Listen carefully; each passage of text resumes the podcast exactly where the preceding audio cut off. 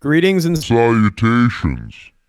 and welcome to season two, episode two Ooh. of the Rink Moose episodic podcast, a weekly episodic podcast where two good pals get together and discuss all things NHL and their implications in the fantasy hockey universe. I'm one of your hosts, Nick Costume, along with this schmuck, Kyle Nice. Kyle, how are you doing today? Let's cut the crap, Nick. Got You know what? crap? You, you've been you've you've had me on the edge of my seat for days now.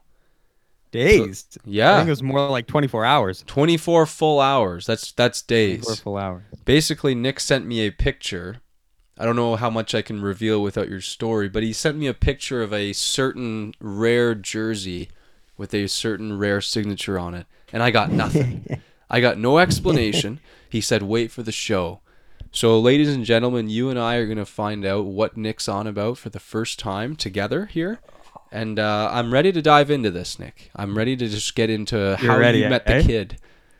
Wow, this is great. I mean, because uh, yeah, I mean, for for those for those who are unaware, I mean, Kyle has had the luxury of meeting some some very famous people in the past uh, year. I think that's safe to say, right? That's very safe to say. Pierre yeah. McGuire, uh, Connor McDavid, Quinton Byfield. Yeah. I mean, the list goes on. Yes, it does.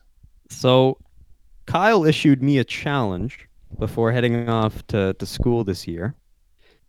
So, for those of you who don't know, uh, Kyle issued me a challenge before heading off to school this year in, in lovely Kingston, Ontario, saying, you know, Nick, I, I've been doing all the heavy lifting uh, in the past year, you know, me- meeting, you know, Connor McDavid, Pierre McGuire, Ooh. Quinton Byfield. The, the the list goes on. It's a, it's an impressive list. I'll give him that. Hmm. And he said, "You know what, Nick?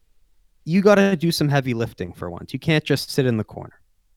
So he tapped me on the shoulder and he said, "You got to find Shane Wright somewhere in Kingston, Ontario."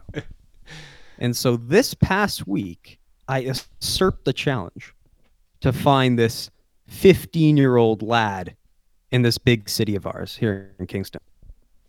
So, you want to know how I did it? I do. I've been waiting for this. I'm visiting uh, Kingston. I, I foreshadowed it a little bit by by talking about Marco Rossi, of Yeah. course, how he'd be there, top ten prospect.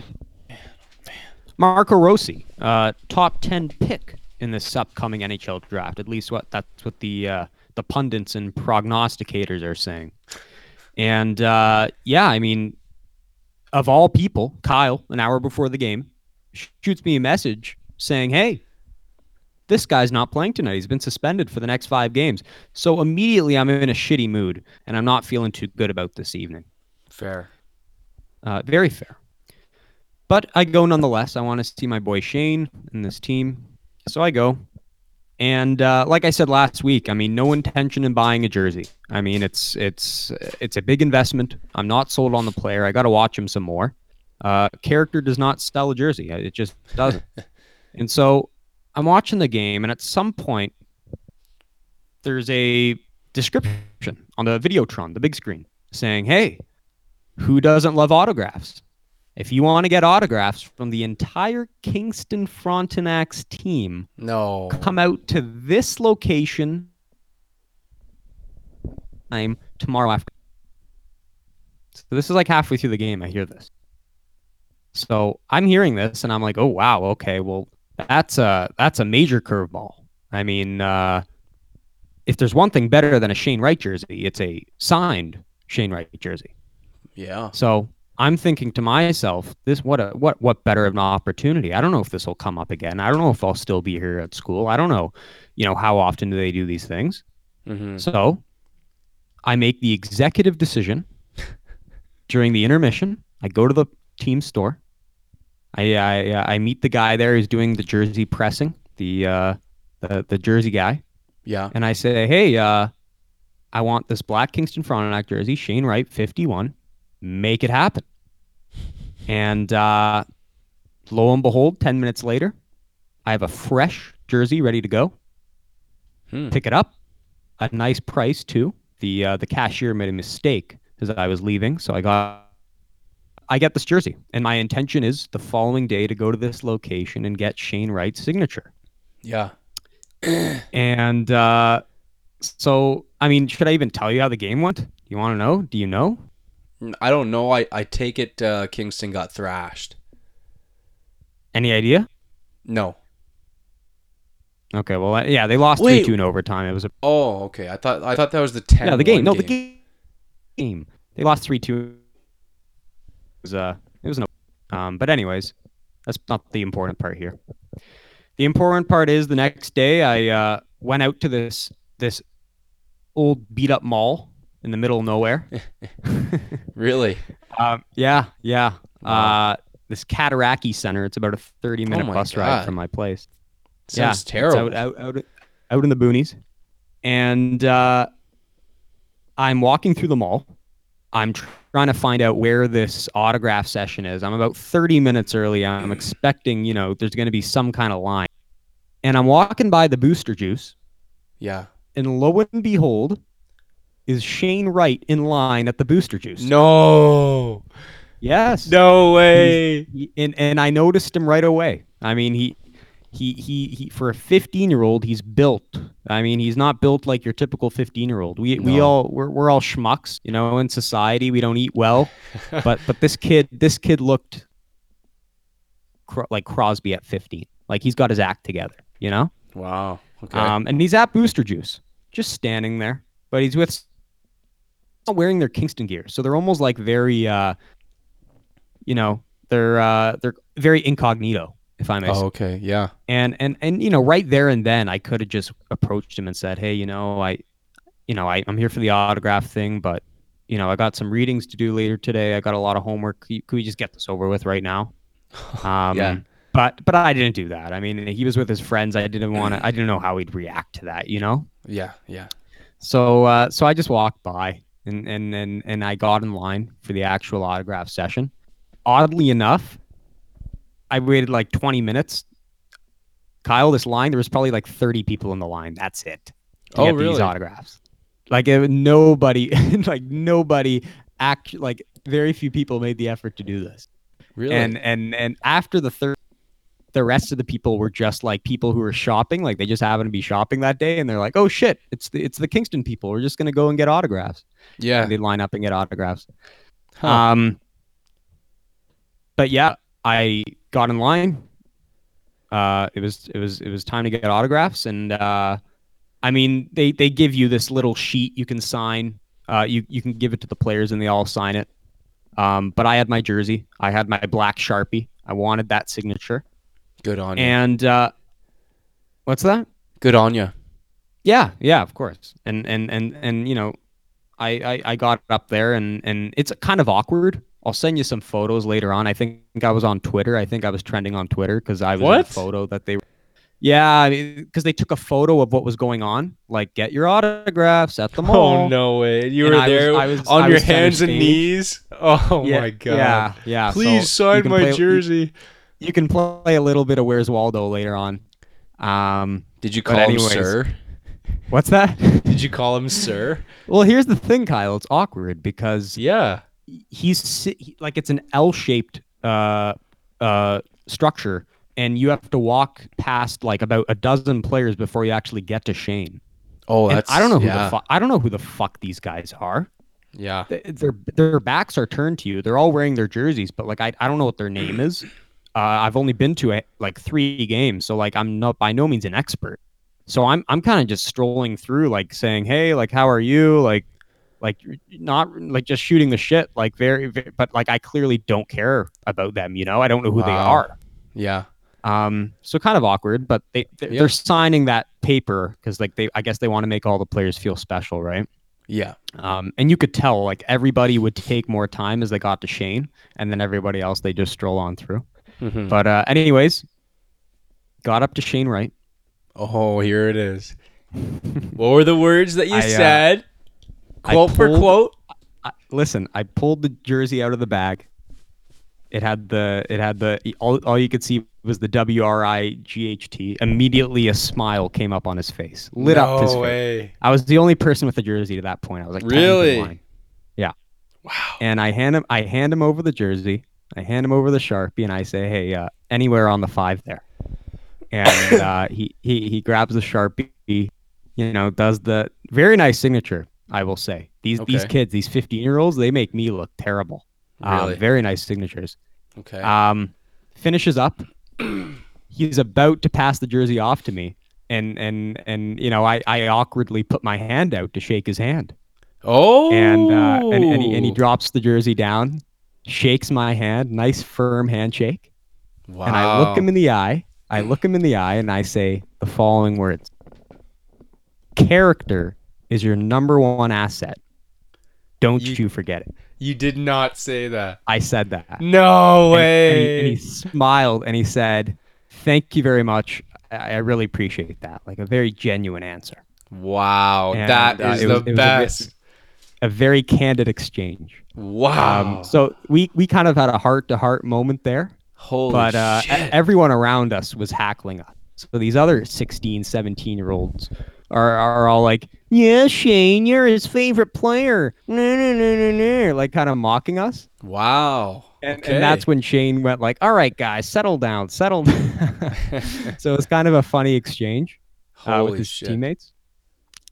But uh, Wow. no, it was uh, it was he, he was just a like you could tell like he's just a bright kid and uh, he was he was good with everybody else like all the little kids who came there. Um, he was he was very patient. We, we gave you the time of day. Um, he he but you could tell he still has that youthful innocence to him, you know, because he's just fifteen. Yeah. So uh so yeah, no, we that was that was the sole exchange we had and uh and and and I got my photo I got my autographed jersey and uh every he was as advertised. Like he you could you could tell just by his mannerisms and and uh the way he just looked at you. You could tell that this kid is he's just a genuine good guy. Holy shit. So uh yeah, that was that was uh that was pretty much the extent of it. I gotta say, hats off to you because I think you knocked it out of the park with the exchange. Like Oh, you could yeah. have you could have easily just had him sign it and, and run off and, and tell the Yeah. story. But now all, I think he's like I almost want to say he's gonna remember you. You know? Like really, yeah, You uh, think that's something memorable? Yeah, like who says that? Not a lot of people go Well, up and yeah, say no, that kind of because. I'll be honest. Like, I was in the minority. A lot of the people there were like uh, parents, children. You know. yeah. So like, I, I was, I was. There were very few like people my age there. Um, and and no one, no, everyone was kind of shy. Like they'd kind of just give him the thing or give him what they wanted to sign, and like they go on. But uh, I, I, you know, I try, I tried to have some kind of a conversation with him. So yeah. uh, I, I made sure I, I made it known, you know, why, why he's a particular player I like, and uh, he just seemed receptive to it, you know. wow, that's amazing. I could have said something stupid. I was thinking of saying something along the lines of, "Hey, like, like, uh, if you ever like come to down to the student district, like free drinks on every on, on you for like everybody, you know, because you like eh, like you're you're fucking Shane Wright." Oh yeah. but but but but I don't want to be a bad influence, you know. Exactly, like uh, he's 15. I don't know how many ounces of, of liquor he's he's gunned down. Probably so, not a uh, lot. And and I don't want his parents knocking on my door either, saying you're a bad influence on my son. Get the fuck out. Actually, that'd be a kind of a hell of a story. It would be a hell of a story. but, it, but in a small town like Kingston, that shit could probably happen. You know. Yeah. Yeah, you never know. Um, so yeah, I, I ended up just going with the genuine card, and uh, he seemed to uh, enjoy, enjoy it. So uh, That's fantastic. yeah, Fantastic. Uh, it was uh, yeah, it was it was it all worked out. I, I was I was very surprised, but So is he Yeah, your you favorite go. junior player now? huh? Is he your favorite junior player? But he's, he's still got to prove it on the ice. I mean, how do you play? Like I like I'm I'm a harsh critic, Kyle. I mean, at this game, he was uh, you know, he showed a lot that I didn't see in the other game. Uh, his two way game was on display. Always very strong back checker. The the skating was on full display. Tenacious uh, in that respect. Uh, he's excellent at shielding the puck with his body, going to show he's using that big physique.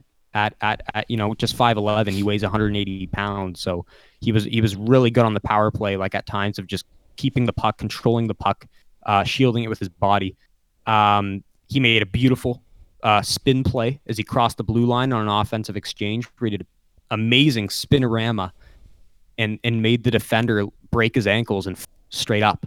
No. Uh, like this was yeah, it was impressive stuff. Uh, but again, no points. Uh, His Oh. team lost.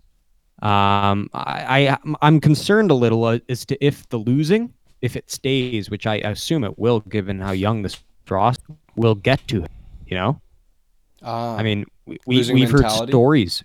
We've heard stories of Sidney Crosby being a whiny baby when he showed up to Pittsburgh the first few years oh, or uh, or Connor McDavid. Connor McDavid having to have his dad drive up to Erie to, to calm him down when, when he, things weren't going so well early that. Yeah, his dad would drive all the way from uh, Newmarket to Erie just to calm him down when he when he was upset. Holy shit.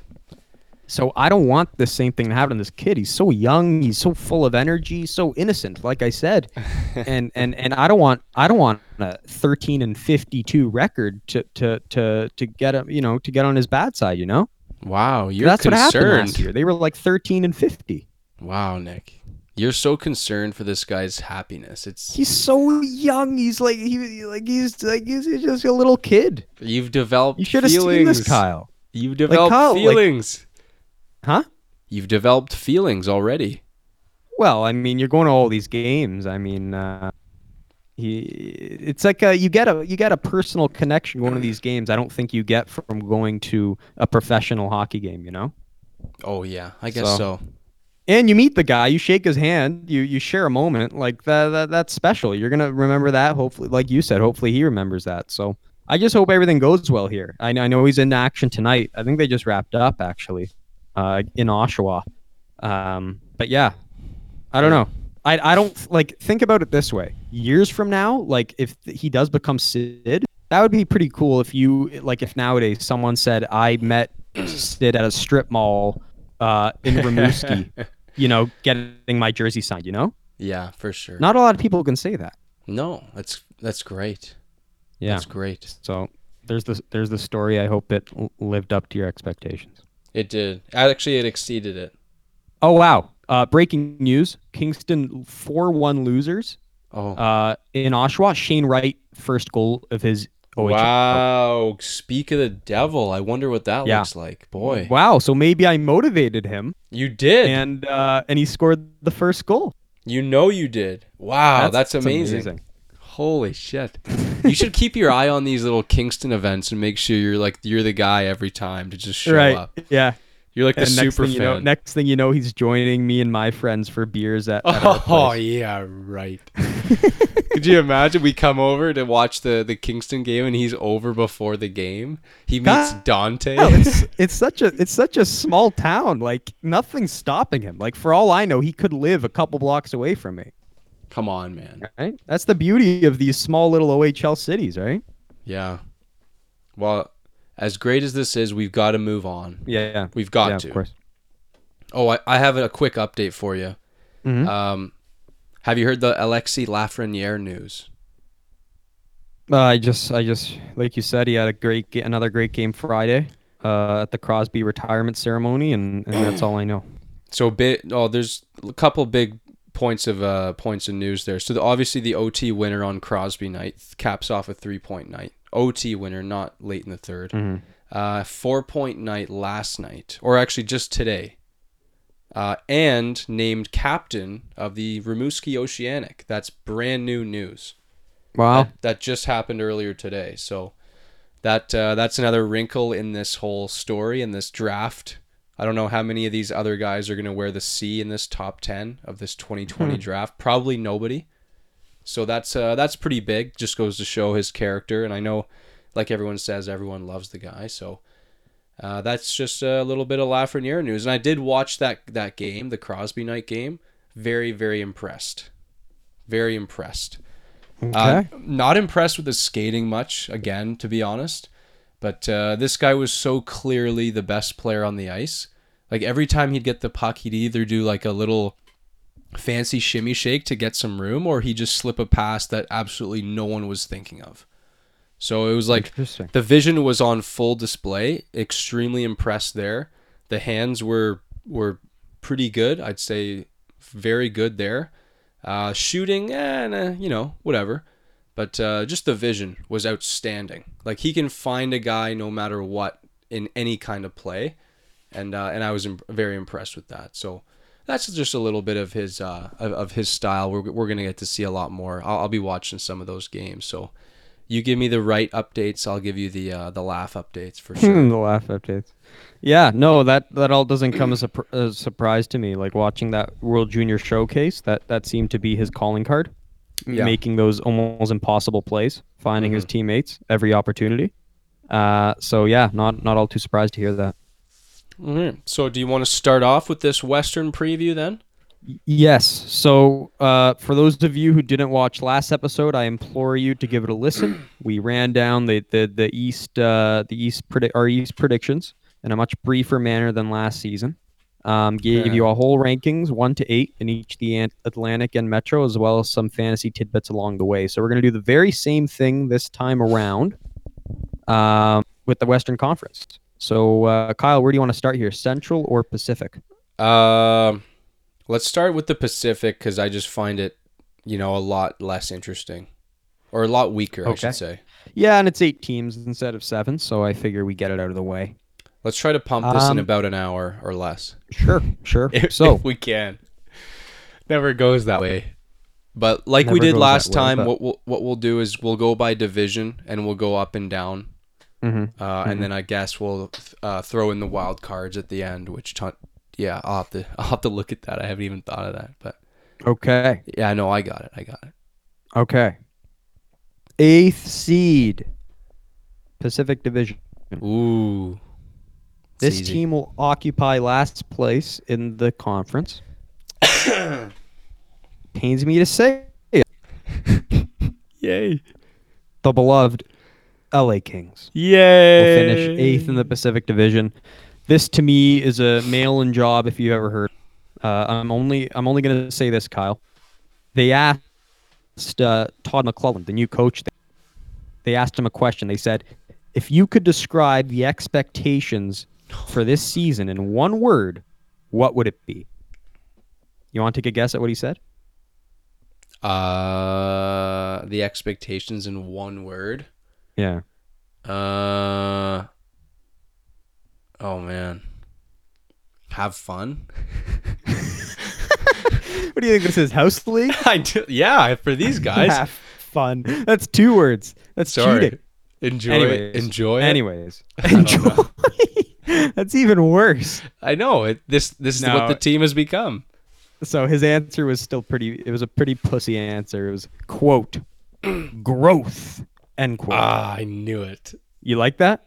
Yeah. Well, what else is he gonna say with this Exactly. roster? So so that seems to be the theme here. They got some uh, prospects that they want uh, they want to develop that they want to give a shot at playing. Um, they picked up that uh, that guy from the Leafs. I think his name's Grundstrom, the winger Yeah. from the Leafs last year. They're looking to develop him. Rasmus Kupari may crack the lineup. They're looking to develop him. Um, you know, uh, Toffoli is still somebody who's finding his way. Um, Kempe is still finding his way. Now they have both Kempe brothers, if I if I if I'm if I'm correct in that respect. Mm. Um, so it's just it's a bunch of youngsters they want to develop, but they've also got this aging core that looks like they're kind of ready to sail into the sunset. I mean, you hear news about Jeff Carter wanting to retire. I mean, that stuff doesn't sound good. So you only assume he's not going to come with a with a big passion and fire to play this year. Uh, Ilya Kovalchuk was without question the worst signing of the entire offseason last year. Oh, Um, this is a guy who is getting paid in the five six million dollar range and who only put up, I mean, thirty points last year. boy. So it, it's concerning. Um, and and I mean, uh, Jonathan Quick. I mean, he's not getting any younger. Uh, he's you know theories out there. He's going to lose a lot of playing time to the young Jack Campbell, who looks to Mm. be his kind of replacement uh, Mhm. in, in in the coming years. So all those factors, you know, you know, Doughty's going to try hard, but only him and Kopitar can only do so much. Yeah. So they they seem content on getting another high pick. You already got Turcotte. You already got Tobias Bjornfot. You know, you already got the uh the, the other Russian they picked up in the draft. Those were kind of their their three Oh, big uh, pick. yeah. The sniper from the Hamilton Bulldogs. Yeah, his, name uh, eludes me right now. yeah, But uh, you know, b- between between those three t- three players, uh, I mean, everybody, every big draft prognosticator said that was you know among the best drafts of any team at the at this past draft. So, you know, looking at that, there's some optimism. There's optimism they can land a top three to five pick. You know, may, you know, maybe the number one pick this coming Nope, draft nope, in nope, nope, Montreal. nope, nope. Um, so so I think they're content on tanking. Uh, that word by McLellan only says as much, and uh, they're going to be right at the top of the the podium come uh, the draft, the 2020 draft in Montreal. I do so pray that this team does not pick first overall. Mhm. I so prayed because I, I will be such I will be so upset if I have to join your side and cheer for this team if Mhm. my favorite player. Wouldn't that be something? no, I'd hate that. You know, I'd I'd have to buy a jersey. You know that, and then we'd we'd. Yeah. show up with the same jersey, and it'd be like, come on, man, this isn't cool, yeah, that would man. be awkward. I got I got nothing nothing too much to add to this team Yeah. because you know it best. But I got Yep. one question for you. Mm-hmm. Who is Nikolay Prokhorkin? Projected top Nikolay- six player. Prokhorkin. Proc, Who's this? Prokhorkin, according to Daily Faceoff, is playing second line right wing. I don't know. I've never heard of the guy. He sounds like he's out of some sort of village from Bulgaria. That uh, yeah, that's uh, that's that's news to me. um, I I sure as heck have not heard of this fellow. Uh, and I'm and I'm pretty up to school on their on their prospects going through the system. But again, that just goes to show you that the lineups are free for all. Got the guys are slotting in anywhere, anywhere to get youngsters exposure, anywhere to you know uh, encourage Todd McLellan's quote growth. You know, so i- it's a shit show, and and they seem perfectly content on riding this out and just mailing it in and getting that top pick. Quinton Byfield, Lafreniere. Don't Bring it say it, on. like that. I don't I like will. I, when you I'll say it continue like to until he earns my until he earns my respect. I can call him whatever I want How's he not earned your respect? because I've only seen him play one game. One game? Yeah, How? I Eh, saw him play at the uh, the World Junior Showcase. What about all the, The, World, Junior Juniors games? last year. I you know I he barely played. He barely got any ice time. Yeah, fair, fine. Doesn't matter. This year will be the big test. Last thing I'll say on LA is that I think they are a far bigger joke than Ottawa is. Far bigger. So you could see them finishing last. Oh, I think LA is going to be the worst team in the NHL. It's just a matter if they win the lottery. Yeah. Yeah, I, I think. I think they're way worse than Ottawa, but that, that's a whole different story. Uh, quickly, in terms of fantasy, I wouldn't touch a single one of these guys with a 12 foot pole.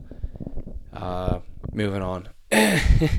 Okay. I'm not going to allow uh, you to I think- defend that. You know, again, I'm not going to allow I it. think Kopitar's still a safe bet for 70 points, and I still No. believe, you know, and, you know, D- Doughty's only going to keep getting ice time because no one's going to usurp him on that top power play. So again, 20 power play points for Dowdy, 45 to 55 points. Uh, No. still solid as, as a number two or three fantasy defenseman. Moving on. You had to throw Moving that on. in there. Go, go on it. Go on. Next next team. The Edmonton Oilers. Oh, you are blowing it. I have the Oilers at seven, and and here's why. You're blowing it. Uh, I I don't see what they've really done this year to uh, to, to to build up their roster. I like the coach they brought in, Tippett. I think he's going to bring in some you know defensive uh, defensive scheming in there, something the last coach couldn't provide. Um, and uh, I I think you're going to see them you know play be more competitive in games, and their structure will improve. Um, albeit it may come at the expense of some points from McDavid and and uh, and the Draisaitl. But uh, I mean, I I still don't see how they've improved. I still think the de- the defense is not very good, even with Evan Bouchard back there joining the crew. Um, to me, you know, Adam Larsson still looks awful when you compare him to that Taylor Hall trade. It has not aged well; keeps getting worse every year. Um, Klefbom, you know, hasn't shown he can be a top pairing defenseman. I mean, the only the only bright side here is probably Darnell Nurse and, and, and Evan Bouchard, and and quite frankly, I don't think that's up to snuff to, to, to challenge for a playoff spot in this in this Pacific Division. So, um, you know, James Neal, we'll see if he can slot in, but if, if anything, you know, in, in Calgary is a sign, he, he certainly did not fit in there. So, um, I'm down on this team, and uh, and that, and that's all I'm going to say. That's harsh and it's wrong. Okay. Doesn't matter. My number seven team is the Arizona Coyotes. Are you surprised? Uh, nope. Okay, good. Yeah, there's not much to like here for me. Um, I know they kind of came close last year. I, I don't necessarily know how they did that. I don't think Kessel is saving shit for anybody. I actually think Kessel's due f- to to just fall off the map for this coming season. So if you drafted him, uh, I I would say that was a bad move if you took him relatively early.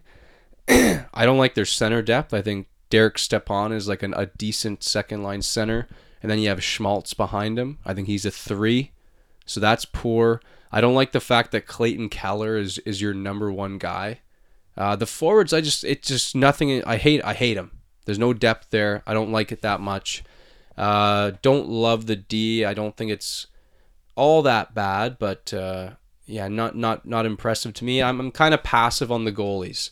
Uh, Raanta, um, actually, you know, Kemp, Kuemper did pretty well last year, so I think that might be the brightest spot for them. Is uh, if Raanta and Kuemper kind of split that job, I think that could be a pretty good tandem.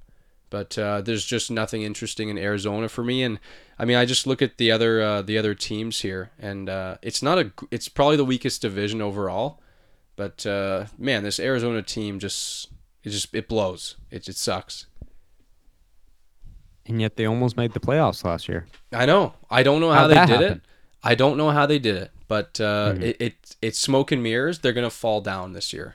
All They right. will Well, fall. I'll get into them in just a second. I'll get into them in just a second. Smoke and mirrors. Moving on, the number six team on my power rankings in the Pacific Division, the Anaheim Ducks.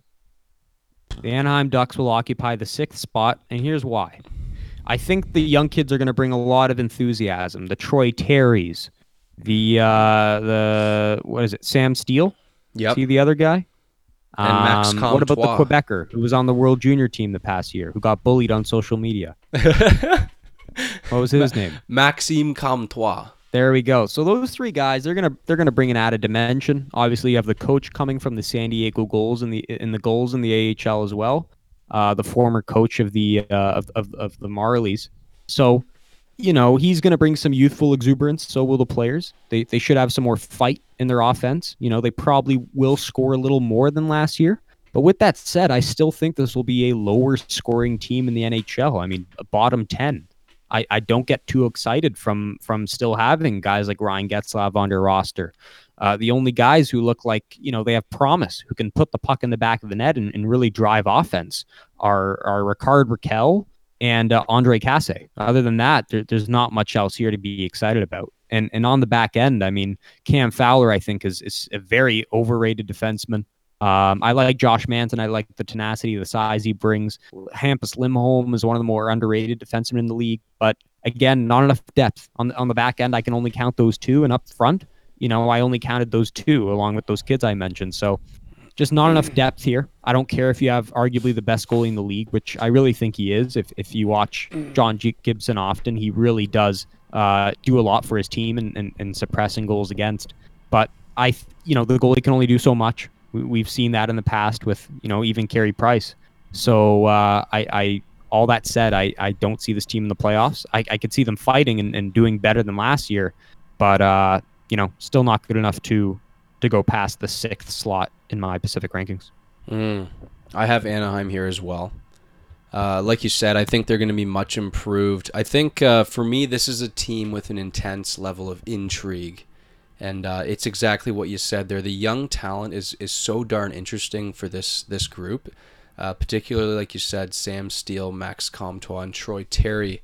Uh, it makes the center depth quite quite uh, quite intriguing. You've got Getzlaf, Adam Henrique, and then that Sam Steele, whether he's second or third line. And then we already saw last year that Comtois can really play.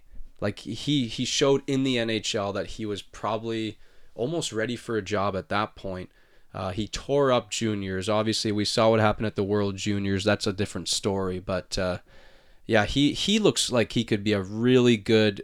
I, I almost want to say fantasy asset. Like if this guy gets top six minutes, if he sneaks onto one of these power plays, and I, I and I you know he's a bruiser, he can really lay the body.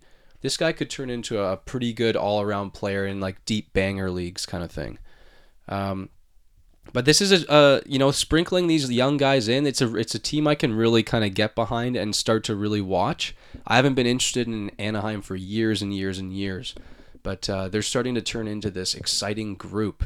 And I know Getzlaf, he's a huge band aid player. You know he's going to get injured, but I think when he is healthy, I think he can still have a little bit of star power. Look for him to be kind of that. Uh, when he's healthy, 70 ish point player, not a lot of goals, just purely assist. Uh, but I think he can still put up some some decent production, and uh, and obviously mentor these young these young niblets. And obviously you got Gibson, one of the best goalies in the league, in front of a, a defense I don't really care for. And then uh, the the result is a, a, team like you said, they'll uh, they'll put up more fight than a lot of people will think, but it's just not the year. But uh, really big things in line for them, and I'm I'm super excited to follow them this year. Yeah, that's fair. I, I think that coach, you know, we've heard he's tough on players. He was certainly tough on players in his time with the the, the Marlies. So I, I don't think, you know, it's just going to be some uh, country club there in Orange County, California. I don't think that's going to be the case. I think he's going to push these players hard. He's going to cultivate a work ethic for the kids, and, and they'll fight. But again, not good enough to to make the playoffs in this division. No. Um, moving on, my fifth seed in the Pacific Division, the Arizona Coyotes. Um, speaking of fight, you know, competing in games, this is a team that will do that. Uh, they just missed the playoffs by a few points last year. Literally went down to the last few uh, few games. With the addition of Kessel, you haven't really gotten any worse. And so I see their success as being, you know, fairly sustainable. Uh, you know, the goalies, they kind of played out of their minds, you know, between Kuemper and Raanta last year, especially Kuemper. Um, Raanta, of course, had some injuries, but with the two of them splitting starts, I, I, I think the goaltending will be solid, as you said. I think that's one of their strengths. Um, guys like Jacob Chychrun on the back end are only developing and getting better. Uh, Niklas Hjalmarsson continues to be a stopper on that back end. Um, so again, you got some pieces on the back end I like, and then up front, you know, your your your your Schmaltz, who you acquired from Chicago, he's only going to grow. He did well after the acquisition last year, worked out for them. Um, Derek Stepan will only be a stabilizing force, you know, insulating your lineup. You know, good two A centerman. Uh, Clayton Keller should learn from Phil. You know, they'll be both putting the puck behind the net to me, the team didn't get any worse, and that's as simple as it gets. If if you didn't get any worse, and last year wasn't a fluke, which I really don't think it's a fluke. I, I think that Rick Tocchet, you know, really brought some energy and some defensive structure to that to that uh, Arizona team that was missing. And don't forget, he was the coach in Pittsburgh when Phil came over there. He was the assistant coach, and, and they got a bit of a bromance going. So hmm. uh, you know he's you know Phil's going to be motivated. He's not going to be you know just ride off into the sunset just because he's in Arizona. So I actually kind of disagree with your point earlier. Um, you know he won't be playing with two Hall of Famers, but he'll still be producing at a pretty good clip as we've become accustomed to seeing Phil do. So um, yeah, I'm a little higher on this team than you are. I, I think they're they're they're a lot better than than people say they are and uh, I could see them fighting for a playoff spot and finishing just on the bubble come the end of the season. Boy, that's sad for the rest of the West. Then they must be all terrible. This team is going to be. well, it's the uh, worst division in hockey, Kyle. Oh, it's yeah, it's bad. It's the worst division in hockey. I mean, that's why fantasy. I, I picked up Rittich, I picked up Jones, and I'm going to get all these games against these schlubby teams. yeah, it's all strategy. Yeah, we'll see. We'll see. So my number five here is the Edmonton Oilers. Here's what I don't like. I do not like the summer that Connor McDavid has had. No one wants to be rehabbing a knee injury all summer. You, you can't imagine that he gained any more uh, any more skill, any more speed. In fact, uh, look for him to be a little bit slow out of the gates this uh, this st- start of the season. I don't like uh, how Nugent Hopkins is insulated back there on the second line. Obviously, they are struggling for forward depth they always have been. Uh, they've added a couple interesting pieces like like uh, Neal and this guy Nygard is not not too bad. Um, the goalies, I don't like the goalies. Uh, I don't like Mike Smith one bit. I think he's going to be the backup there. I think Mikko Koskinen will be end up, you know, getting the ma- the majority of the starts, but still, I don't love that situation. Uh, the defensive depth, I don't really like either, to be honest. But uh, here's what I do like: uh, Lucic for Neal trade, upgrade. Uh, getting Kris Russell back uh, for the for the like permanently without injury, that's an upgrade. Uh, Connor McDavid and Leon Draisaitl will be the NHL's most dynamic duo. That's a good thing. I like Kassian on the flank there. He's going to act as sort of a Zach Hyman of sorts. That's a that's a, a perfect first line. Nugent Hopkins had a career year last year. That's awesome. They add Riley Sheahan as a depth piece. I think that's uh, that was a wise move. Uh, and they're, you know what? It's great about these guys. Is, this is not much about this team this year, but they're finally taking their time with their their young children. They send Evan Bouchard back to the AHL, where uh, where he probably could have been on this team, hundred percent. So they're they sh- they're finally showing some smarts uh, up up top in the management circle there. But uh, why why I have them uh, up ahead of Anaheim, Arizona, and LA is simply the star power. Like I'm not gonna allow you know, I'm not to put my roster of, of McDavid, uh, Draisaitl, and Nugent Hopkins up against a bunch of schmucks from Arizona. I don't care how scrappy they are and how much they want to win. I'm not like it. It just I can't do it. I can't bring myself to do that when looking at it on paper, uh, and and uh, and that's why I have Edmonton slightly slightly ahead of Anaheim, uh, and and quite a fair bit ahead of Arizona. That's uh that's uh number five for me there. Well, I'm I'm glad you're not wearing the the you know the the rose the rose colored glasses on this take, because uh, I know you've been in that boat before with this team. Yeah, and I always it's upsetting. I always overshoot them, don't I? They do. I mean, I know they had the one miracle year where they got into the playoffs. They beat San Jose in that Yeah. first round, but uh, ever since then, it's just been downhill. And uh, to be honest, I think there is a bit of an LA syndrome here. I, I think this team, w- with the exception of Connor, would be content on just getting another high pick in the draft. And I'd like Um, that. Don't get me wrong. I don't want them to finish here. I, I think if they bottom out one more time, I think that's a really good thing for them. Um, but I, I don't know. I don't I don't see it happening. This there's too many people in this organization that that need to see a push here. And well, yeah, we'll see what happens. But I, I want them to bottom out because let's be honest, they're not they're not going far. So Yeah. Agreed. could you Uh, imagine? could so you yeah. imagine they get number one overall and get laughed beside? Oh my god! Oh my What a god! joke. What a joke that would be. What the hell would that could be? happen with with the lottery and the baloney Oh. that that's going on there with New Jersey winning this past year. Could Oh happen. God. Yeah. Fucking Absolutely. Christ. That would set the league on fire. Oh my god. Yeah. Oh yeah. Um, boy, could they use that. But yeah. Anyways, that does it for the first four. Uh, same four teams, albeit in a bit of a different order, but Yep. we stroll along here to number four in the Pacific Division. Yeah. the Vancouver Canucks. Um, I have Vancouver here. They made a lot of additions over the offseason, one of the most active off seasons of, of, of, of this past summer, uh, if I may say so myself. I mean, you add JT Miller. That was a very tumultuous trade. Lots of criticism there. Of course, they gave up uh, a conditional first round pick for him. So, uh, you know, qu- quite the king's ransom for, for a JT Miller if you ask me. I mean that that might turn into a first round pick, and and, and with the the the strength of this coming draft, who knows what comes after that. So you know he's going to be on that top line. He's going to help out their power play by the sounds of it. Uh, you traded for Tyler Myers on the back end. Um, he's going to be a guy who, you know, we'll see how he slots in because as much as people may like him and his size, he was playing very sheltered minutes in Winnipeg. You know, it was Byfuglien taking on the big assignments and Morrissey the big assignments and Trouba. Myers was kind of, you know, sheltered. And, and we're going to see if he can be a one-two defenseman, which is what they're asking him to do here in Vancouver. So I, for one, am skeptical in that respect.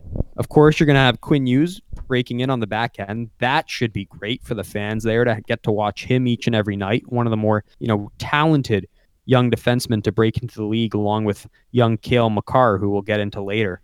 Um, so you know, Quinn Quinn will be fighting with Alex Edler for, for top power play minutes. That's why I'm a little skeptical on that front uh, as far as owning him. You know, Edler's always been that guy on that top unit. I don't know if they give the, you know the keys to the power play to Quinn right away. Who knows? Um, but yeah, I mean the back end is much improved. Jordie Benn coming over from Montreal, a fan favorite favorite of yours, Kyle. Love So, him. There's pieces. There's pieces on this mm. back end that that that I that I'm encouraged about. Unlike those other teams we were getting into, where I could only pluck out one or two.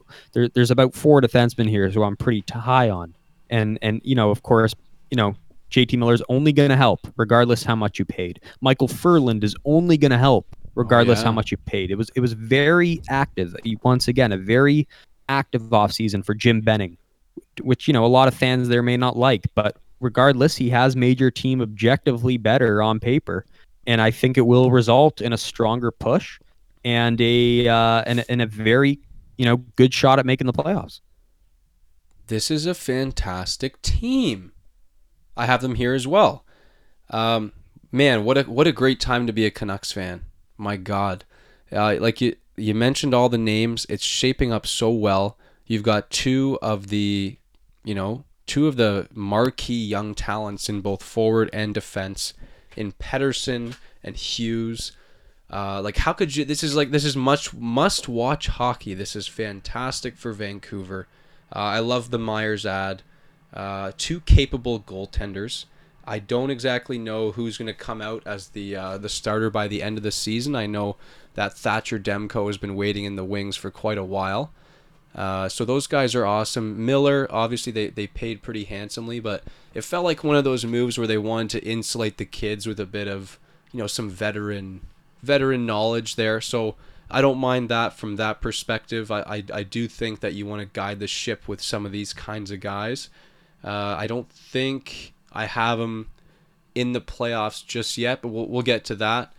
Uh, but I think they're going to be super close and, and a must watch team for sure. And look at the center depth developing here Pettersson, Horvat.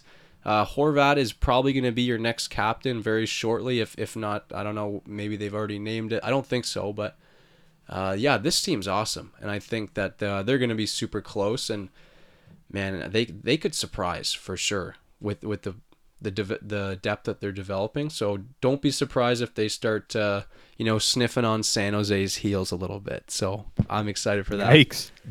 Yeah, Um, yeah, Yeah. yeah. And and one thing I didn't get into that you mentioned, the goaltending is solid. I mean, Markstrom and Demko, that is one of the better tandems in the league. If you ask me, Markstrom started over 60 games last year, was very put up very respectable numbers for a Schmet team. So uh, you know, between those two, the, the the goalie tending the goaltending looks good, the D looks improved, the offense looks improved. You got three check marks, you're gonna compete for a playoff spot. This team's going to be one of the most exciting three on three teams out there. Mm. Mark Yeah, it right now. good. Boeser, Mhm. Pettersson, and Hughes. We've already seen it last year. This that's gonna be fucking. I'm gonna I'm gonna buy like a, a video recorder, like a, a a cable recorder, and try to get that every single Right. time they play. It's gonna be unbelievable. So.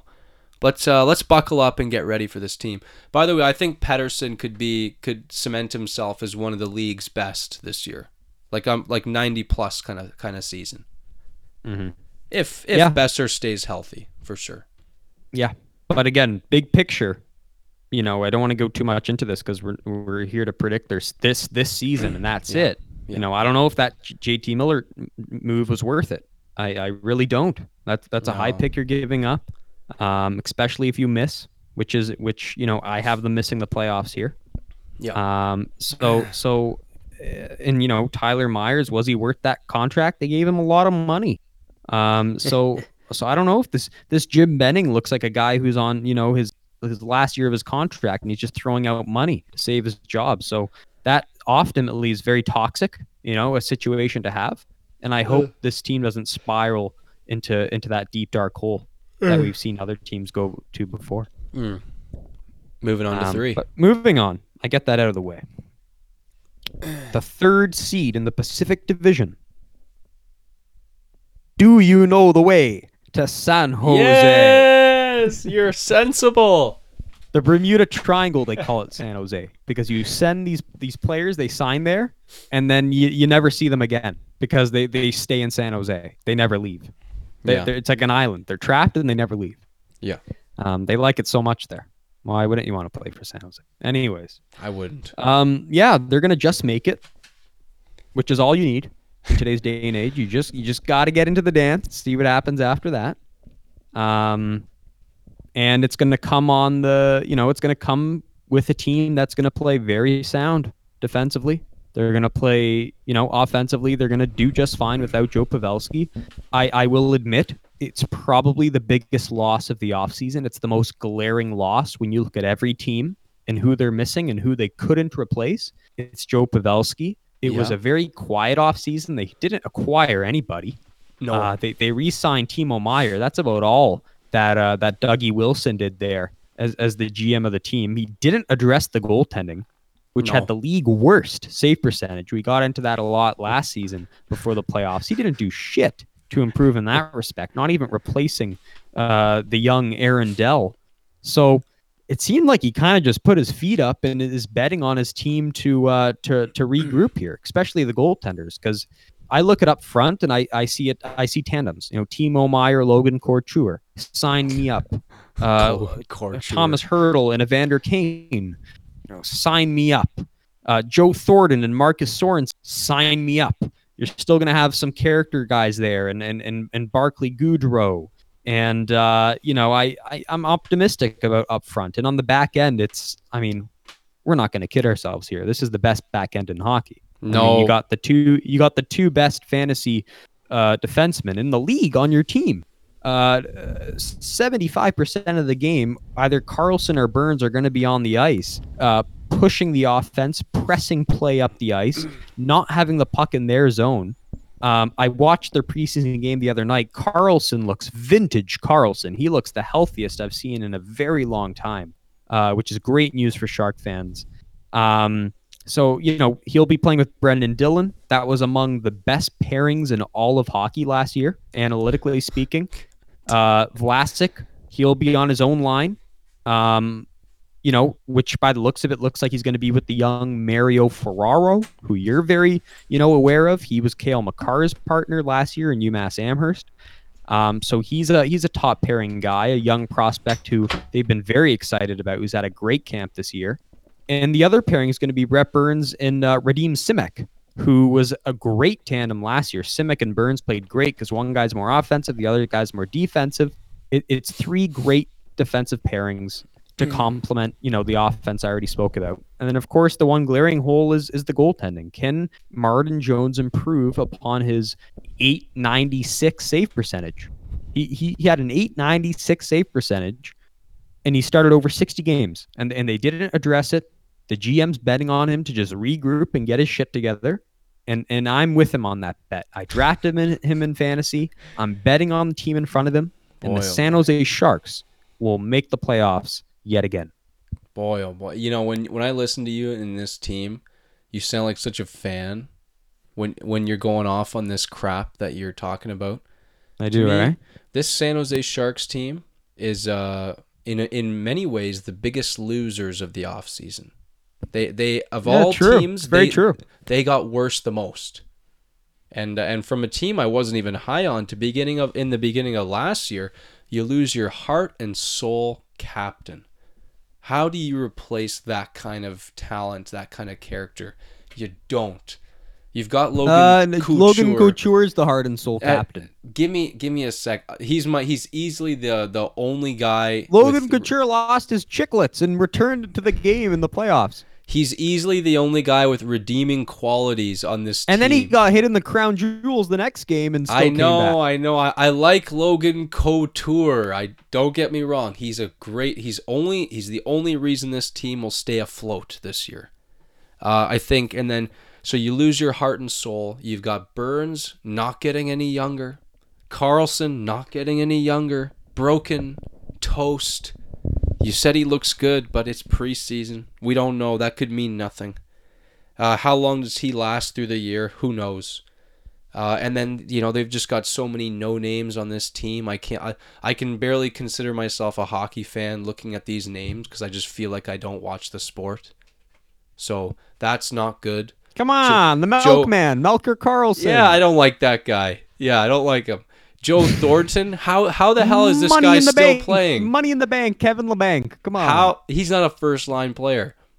But he's how the money in hell- the bank. How the hell is Joe Thornton still playing in this league? Joe Thornton had a great year last year. He is it. Joe Thornton was great. He's father time. I don't know how long he's gonna last. This team is like one injury away from just imploding on themselves and and, and picking Quinton Byfield three overall.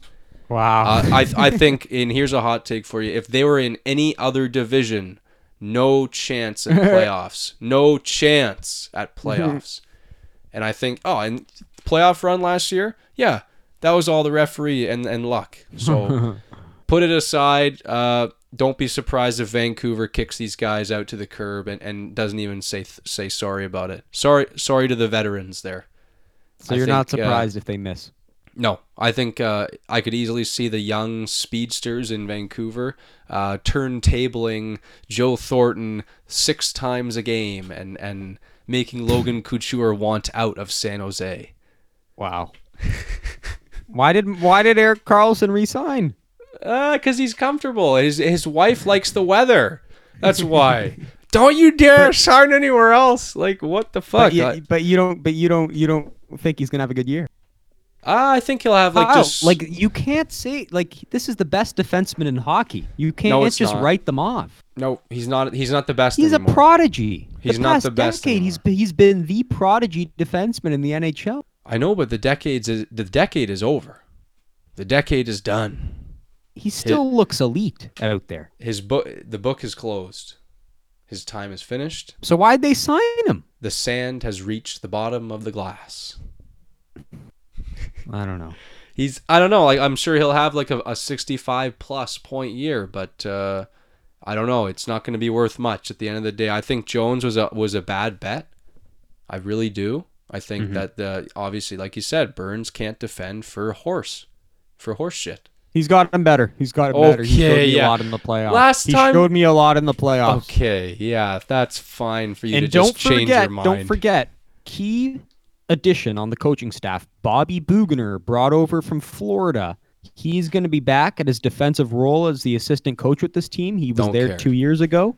He is going to make things easier for Martin Jones and Aaron Dell. Yeah, Mark yeah, my words. Whatever, whatever. The scoring chances against will be cut down dramatically. Yeah, yeah, yeah. Sounds de- you sound desperate here.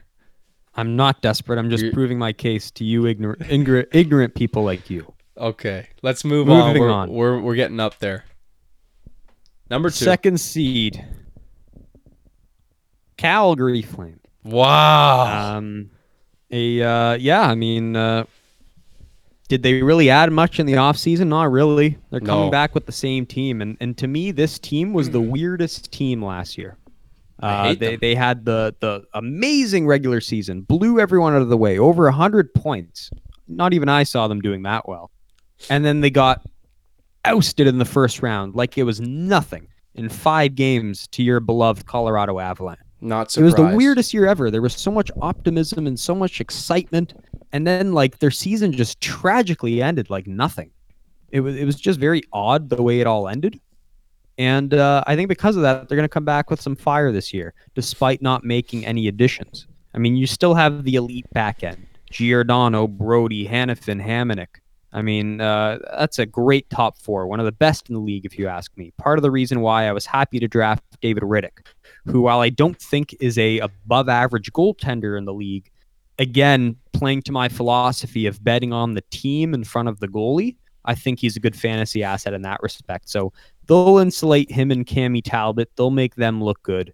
And then up front, I mean, uh, you know, Gaudreau and Monahan will continue being Gaudreau and Monahan. Matthew Tkachuk will continue be- being the most irritable pest on the entire roster.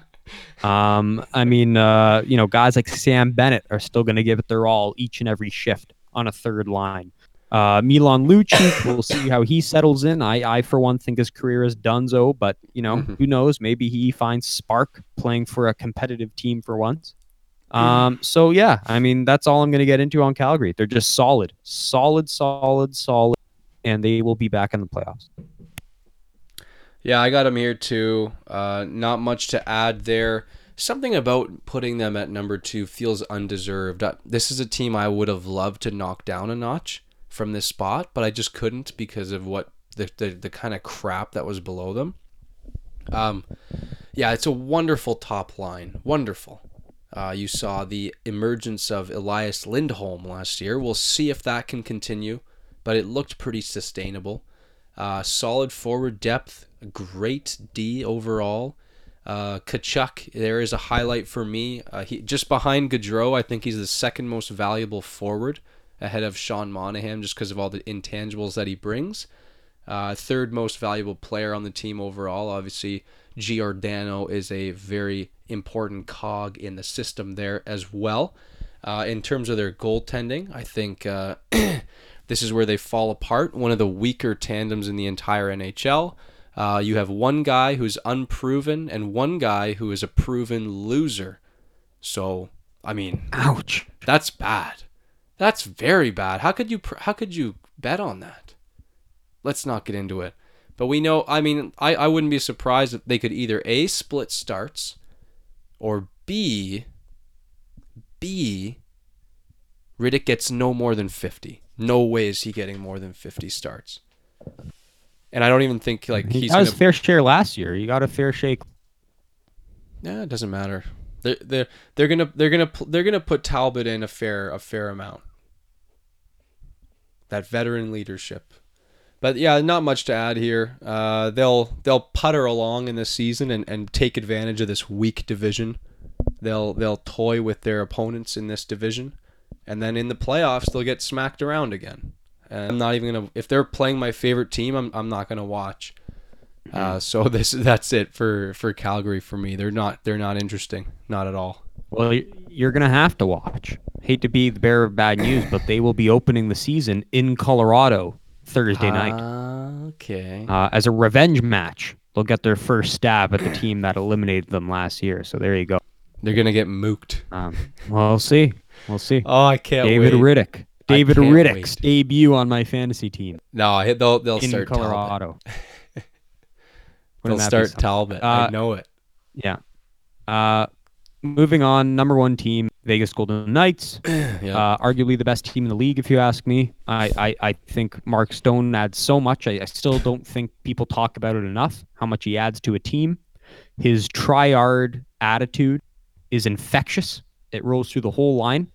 Uh, if he's trying hard, it makes the whole team try hard. And uh, you just see it on his face. He just wears it all the time. Uh, he's going to run their power play. He added a lot to their team in the playoffs, clearly helped them in that San Jose series.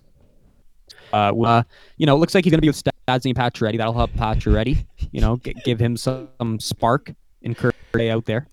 And uh, and you know the Marchessault Karlsson Smith will be great. So it's two amazing uh, second uh, two top lines. Alex Tuch, who and then of course you have the big bully, the the, the, the, the biggest bullies of the bunch, the biggest schmuck fourth line, Carrier, Reaves, and Nosek uh, will be on that fourth line there. So I love the way the forwards are built. Um, the D, of course, takes a step back, losing Colin Miller to Buffalo, um, but you're still going to have, you know, Nate Schmidt, who, who who did so much for them when he came back from his suspension last year. You could tell. Um, Shea Theodore will be taking a, a lead spot on that top power play. He he continues to grow into being one of the more better offensive defensemen in the league. Um, you know, Brady McNabb, he'll be Brady McNabb. Deryk Engelland, he'll be Deryk Engelland. They'll be just fine on the back end. Nothing to worry about. And of course, Marc Andre Fleury in the crease, as long as he stays healthy, remains one of the best goalies in the entire league. Vegas Golden Knights. Grit, character, soul. This team has some of the most important characters in the league. Mark Stone is a, is a, a well known leader, well known great guy. Marc Andre Fleury is by far the, the brightest, most colorful goaltender in the league. And uh, I, I Ryan Reaves, like this team is it's got everything. I I'm not sure I'm sold on the defense. Like with with the loss of of uh, what did what did you say? Uh, who'd they lose again to, to Colin Buffalo? Miller. So bu- Buffalo takes Colin Miller. I, I'm not sure I love the D. I'm sure that's something they'll address in uh, in the trade deadline, but I think they're going to skip along in the regular season regardless. And I think Shea Theodore will evolve into a 50 point defenseman this year. Uh, and then yeah, not much else to add. It, it's just it, it's a great character squad, and I think the top six is amongst the best in the league overall, balance wise. Pacioretty will find a nice home there. And uh, let's move right on to the Central because that uh, that just about does it for the Pacific there. Okay. Um, Boy, this is a Yeah. loaded division. I think this is a very good division. it's the best division in hockey all around. I mean, you can make the argument the worst team in this division is a top 20 team in the league. So none of these teams are in the bottom 10, in the, which I Oh, don't think yeah. you can say about any other division, Yeah. um, which is pretty amazing. I, Yeah. I think the top end of the Atlantic is still the best teams in hockey, but I Yeah. think all in all, these seven are the most well built all around teams. But it's it, it was tough. It was these rankings were very tough, but I'll I'll move on nonetheless here Yeah. my number my number seven ranked team, and this may surprise some, Oh boy. the Chicago Blackhawks Ah, you can't are the seventh ranked best team and, in the, the last place team, and they're not a bad team. They're just they just happen to be last here because how strong this division is. That's and uh, to me, uh, I put them last because they seem the most spotty on defense. They really have not improved in any respect there. Um, you're still relying on an aging Duncan Keith to lead your team. Uh, we saw when the young Jeremy Colliton came in there. I mean, they just gave up goals like a flurry. No, no goaltending could help them. And uh, I just, I, I'm not high on on this defense in in, in the slightest. I, I think they're going to be a fun run and gun offensive team the whole year, with Kane and Toews obviously leading the way, and and, and the Alex DeBrincat, who's grown into his role as a as a 40 goal scorer, will lead his line uh, along with Dylan Strome. But uh, you know, the goaltending will only do so much. I know Robin Lehner was great last year, but I think his numbers are going to plummet. Mark my words, one of the biggest fantasy busts will be Robin Lehner this Holy year. shit. Uh, do not invest in this tandem. Holy you shit. Pay. You will pay investing in Oh, this tandem. wow. Um, so you know, I'm not a big fan of this team. Erik Gustafsson, we'll see if he can repeat upon his breakout last year. I acquired him as a free agent pickup. Worked out for me, but I don't know if he'll be able to repeat that this year. Um, he put up a bunch of points last year, over 50, if I remember correctly. So Crazy. um, yeah, yeah. So there's potential here, and and, and the, the, the kids are coming. They're slowly building up their system, and that will help you know insulate Kane and Toews as they age. Uh, you know, the youngest being Alex Nylander, who looks like he's going to break into the lineup day one. But uh, other than that, I mean, that's why I have them last. To me, the defense looks too spotty when you got you know Brent Seabrook and Duncan Keith still is your is your one-two punch. Ooh, okay. Okay, I see. Now, like, I'm sure you looked up and down the roster and you felt bad putting them in last place. Did you not? Uh, no, I didn't because this this this this division is excellent, Kyle. It's excellent. No, I know, but they should. It's not a last place roster. it's in not. I just said a this, division. they're not going to be a bottom ten team in the league when No. when all is said and done. Exactly. Every one of these teams is going to be 19th best or, or better. And that's how that's exactly how I felt with my last place team. I didn't like doing this because I, I I don't mind the roster, but it's the Minnesota Wild, and I know you won't like this because it's another one of your goalies I'm about to bag on. There's a theme. There's a theme. So I, it's a strong division, and I don't think they'd be last in any other division, not by a long shot. I think it's a pretty great defense, especially getting Dumba back. I think that'll be huge for them.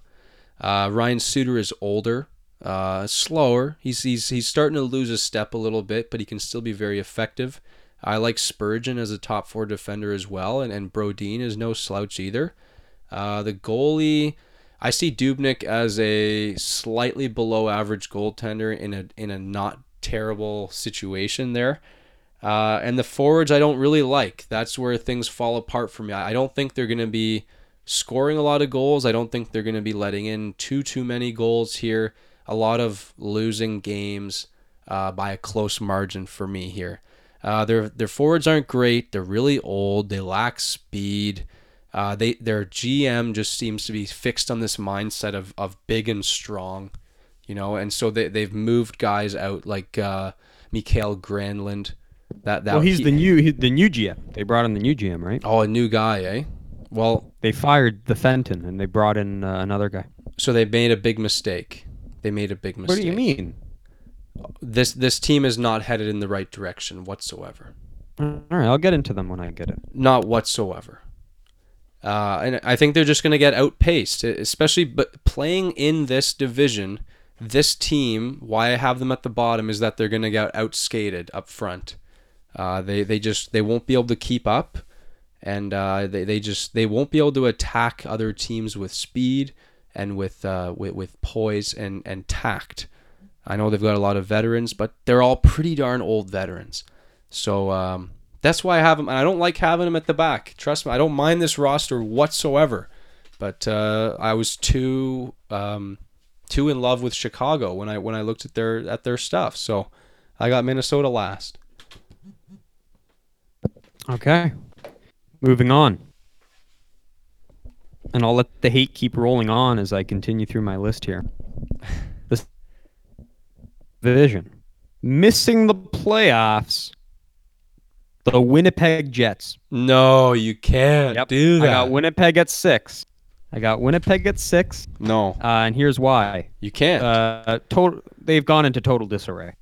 Uh, what has happened? I, I seemingly went to bed, woke up the following morning, and this stout defense core, s- which so much of that offense coming from this amazing elite back end, is is, is gone.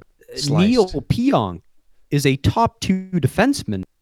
Uh, how does that happen? A fringe defenseman on the Rangers, one of the worst team in the league, is now being asked to be a top two defender on, on this Winnipeg team. It, it boggles my mind. Nathan Beaulieu, who was a scratch in Montreal, a, a, a beating boy, who the fan base just beat up on there, will be leading a top four defense. Sami Niku, who's he?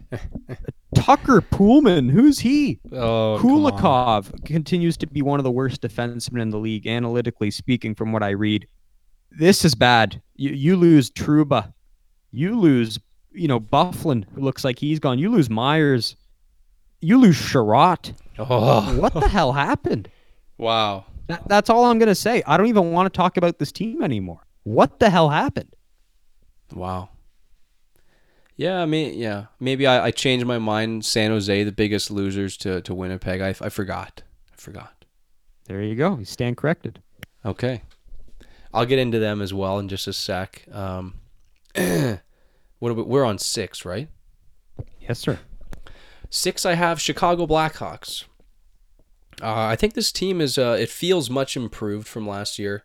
Uh, I I really do love their top six. Needless to say, Ryan, uh, Dylan Strome has cemented himself as a trusty number two. When he came over from Arizona, he put up about a point per game.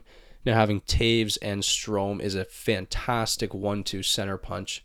Uh, DeBrincat, legit 40 goal guy. He's he's there to stay. I think he can he can repeat that kind of performance. Uh, Andrew Shaw comes in to bring that little sandpaper energy. You know, every every team needs a little bit of grit, a little bit of uh, you know, I, I can do everything, work in the corners, that kind of thing. I love that ad for them. Uh, I loved him in Montreal. This there, and of course he's been there before. He knows the guys. I think this is a, a great move for them. Uh, defense is definitely a weaker point, uh, but I do like the the addition of Olli Maatta. Followed him closely in Pittsburgh, a highly touted guy, never quite lived up to his uh, his potential, but uh, a solid guy. You know, top four for sure. I, I don't mind you putting him as a top four. Uh, now, if you add, I mean, I don't. I think Duncan Keith is still serviceable. Can't say the same for for Brent Seabrook, but if you've got uh, Gustafsson, Keith, and and Maatta, I don't think you're all too too bad. It's not great, but it's not horrible. And then you have Calvin DeHaan as a depth defender, not too bad. And then you've got Adam Boqvist, who's on the way. Uh, he's not going to be ready quite yet. He's going to be in the AHL this year, but this is a guy who can legitimately take over that top power play in, in the very near future. So that's great. He'll be he'll be cooking up.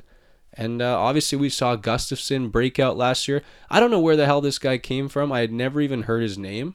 I just saw him th- scrolling through fantasy. You know, I was on the draft mock and I was like, who the fuck is this guy? How the hell did he get all those points? So that's a good guy to have. He can move the puck. That's that's pretty clear.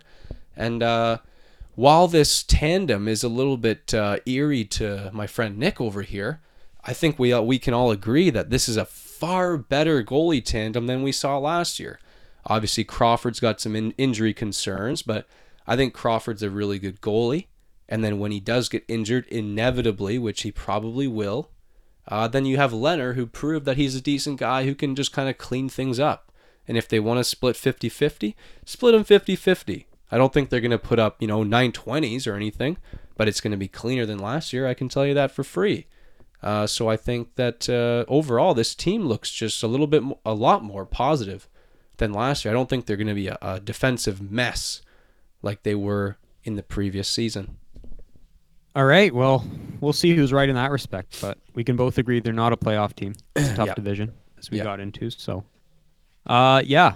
Moving on, the fifth seed, um, ahead of Winnipeg and Chicago, the Minnesota Wild. I have as my fifth seed, and th- here's my biggest take of the whole show, and it's two pronged. Uh, two things to get into, and these are both from the Athletic, so bear with me here. I'll Uh, try. Michael Russo, the esteemed writer, beat writer of the Minnesota Wild, he put out a great piece around the middle of August. It kind of got lost in the, in the summer news highlights.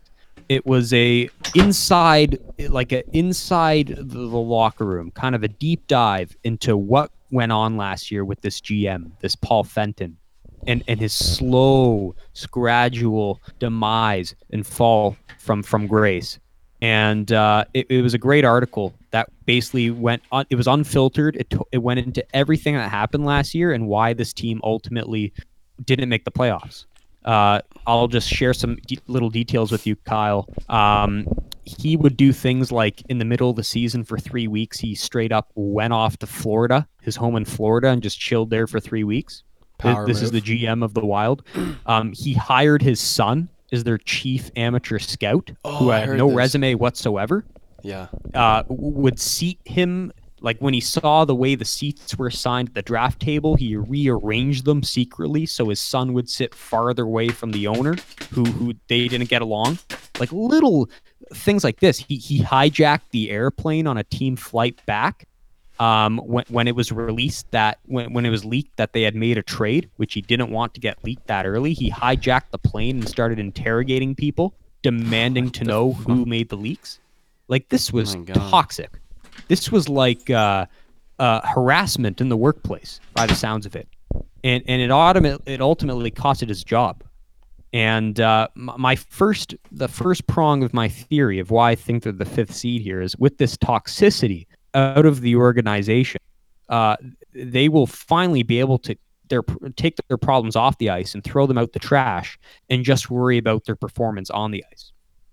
And uh, the next part of my theory is with respect to their play on the ice, and this comes from Dom Luszczyszyn, who's been doing these these great previews on the Athletic.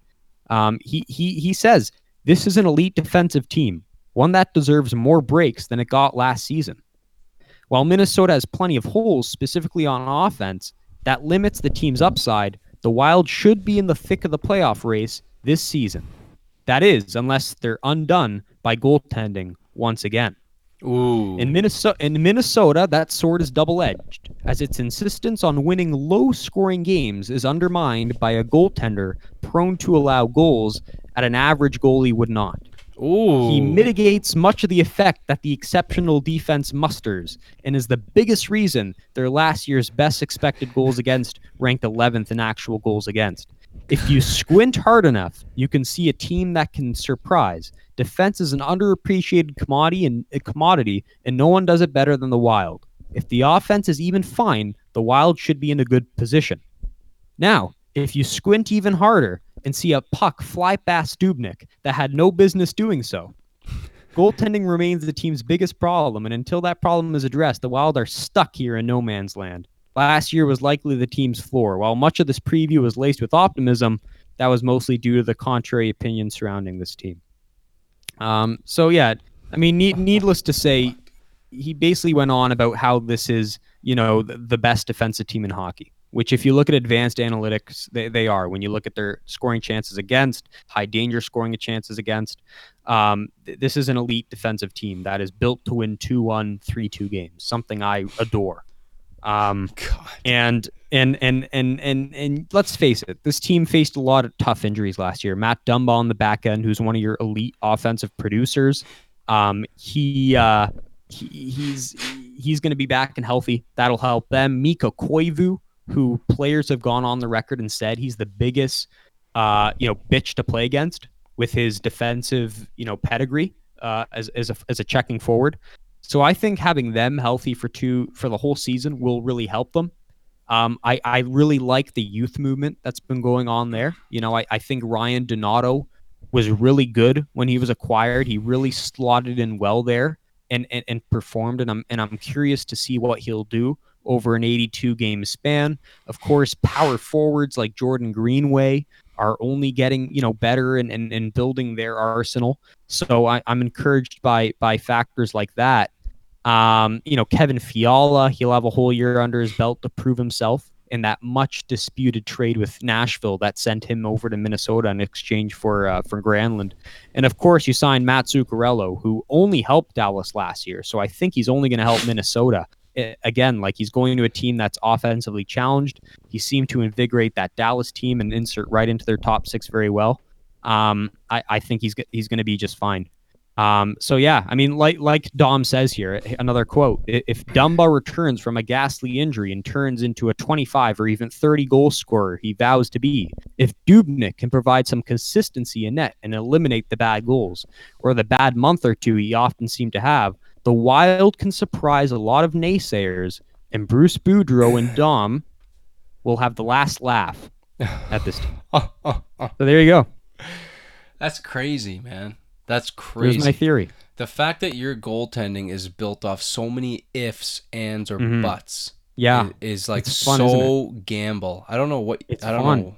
It's not fun. It's, That's it- that. That's my fantasy team. Um, it's built off of bad goalies who play behind elite defensive teams. That's what we forgot to get into was was our draft, which I guess we'll do next. Well, we will get into that next episode. I mean, we only got so much time, but that's my foreshadow. I, I, my philosophy is, I'll repeat it once again. I bet on the team and and not the goalie. Goalies are all they're in the NHL. You're a good goalie. You can stop a piece of rubber flying at you. Okay, it's the team in front of you that that matters to me. Well, Dom doesn't seem to agree. He seems to think that this one goalie screwed everything up last He year. He does. He he thinks if they actually went out and got a good goalie, they'd be elite.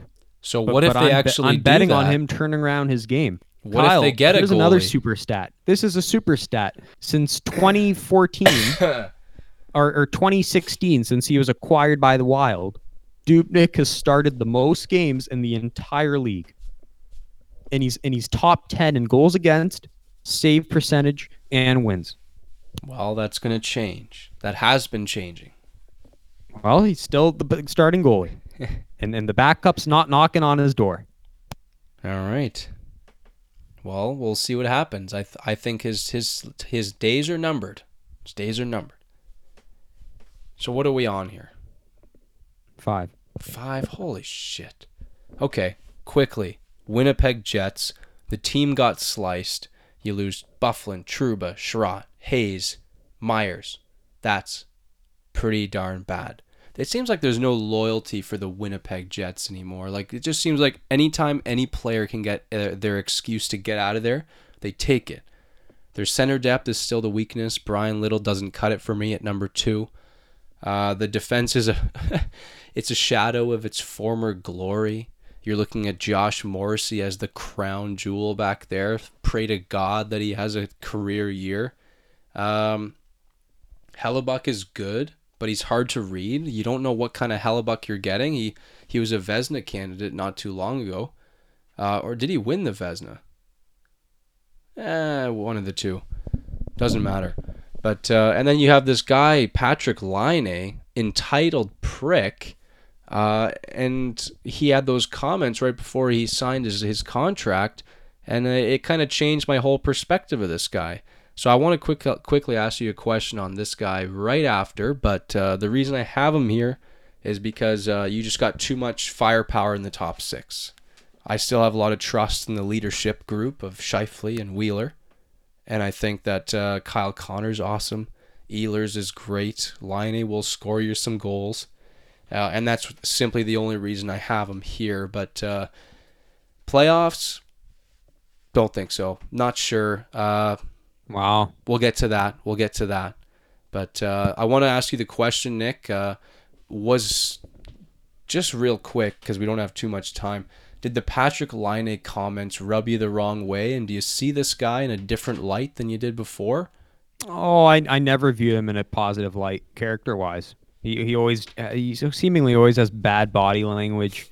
Um, you know, is never really you know that good with the media. Um, I I've never liked him. I, I got that impression in that very first interview he did when it was him and, and Matthews going head to head to see who would be the first overall pick in the draft.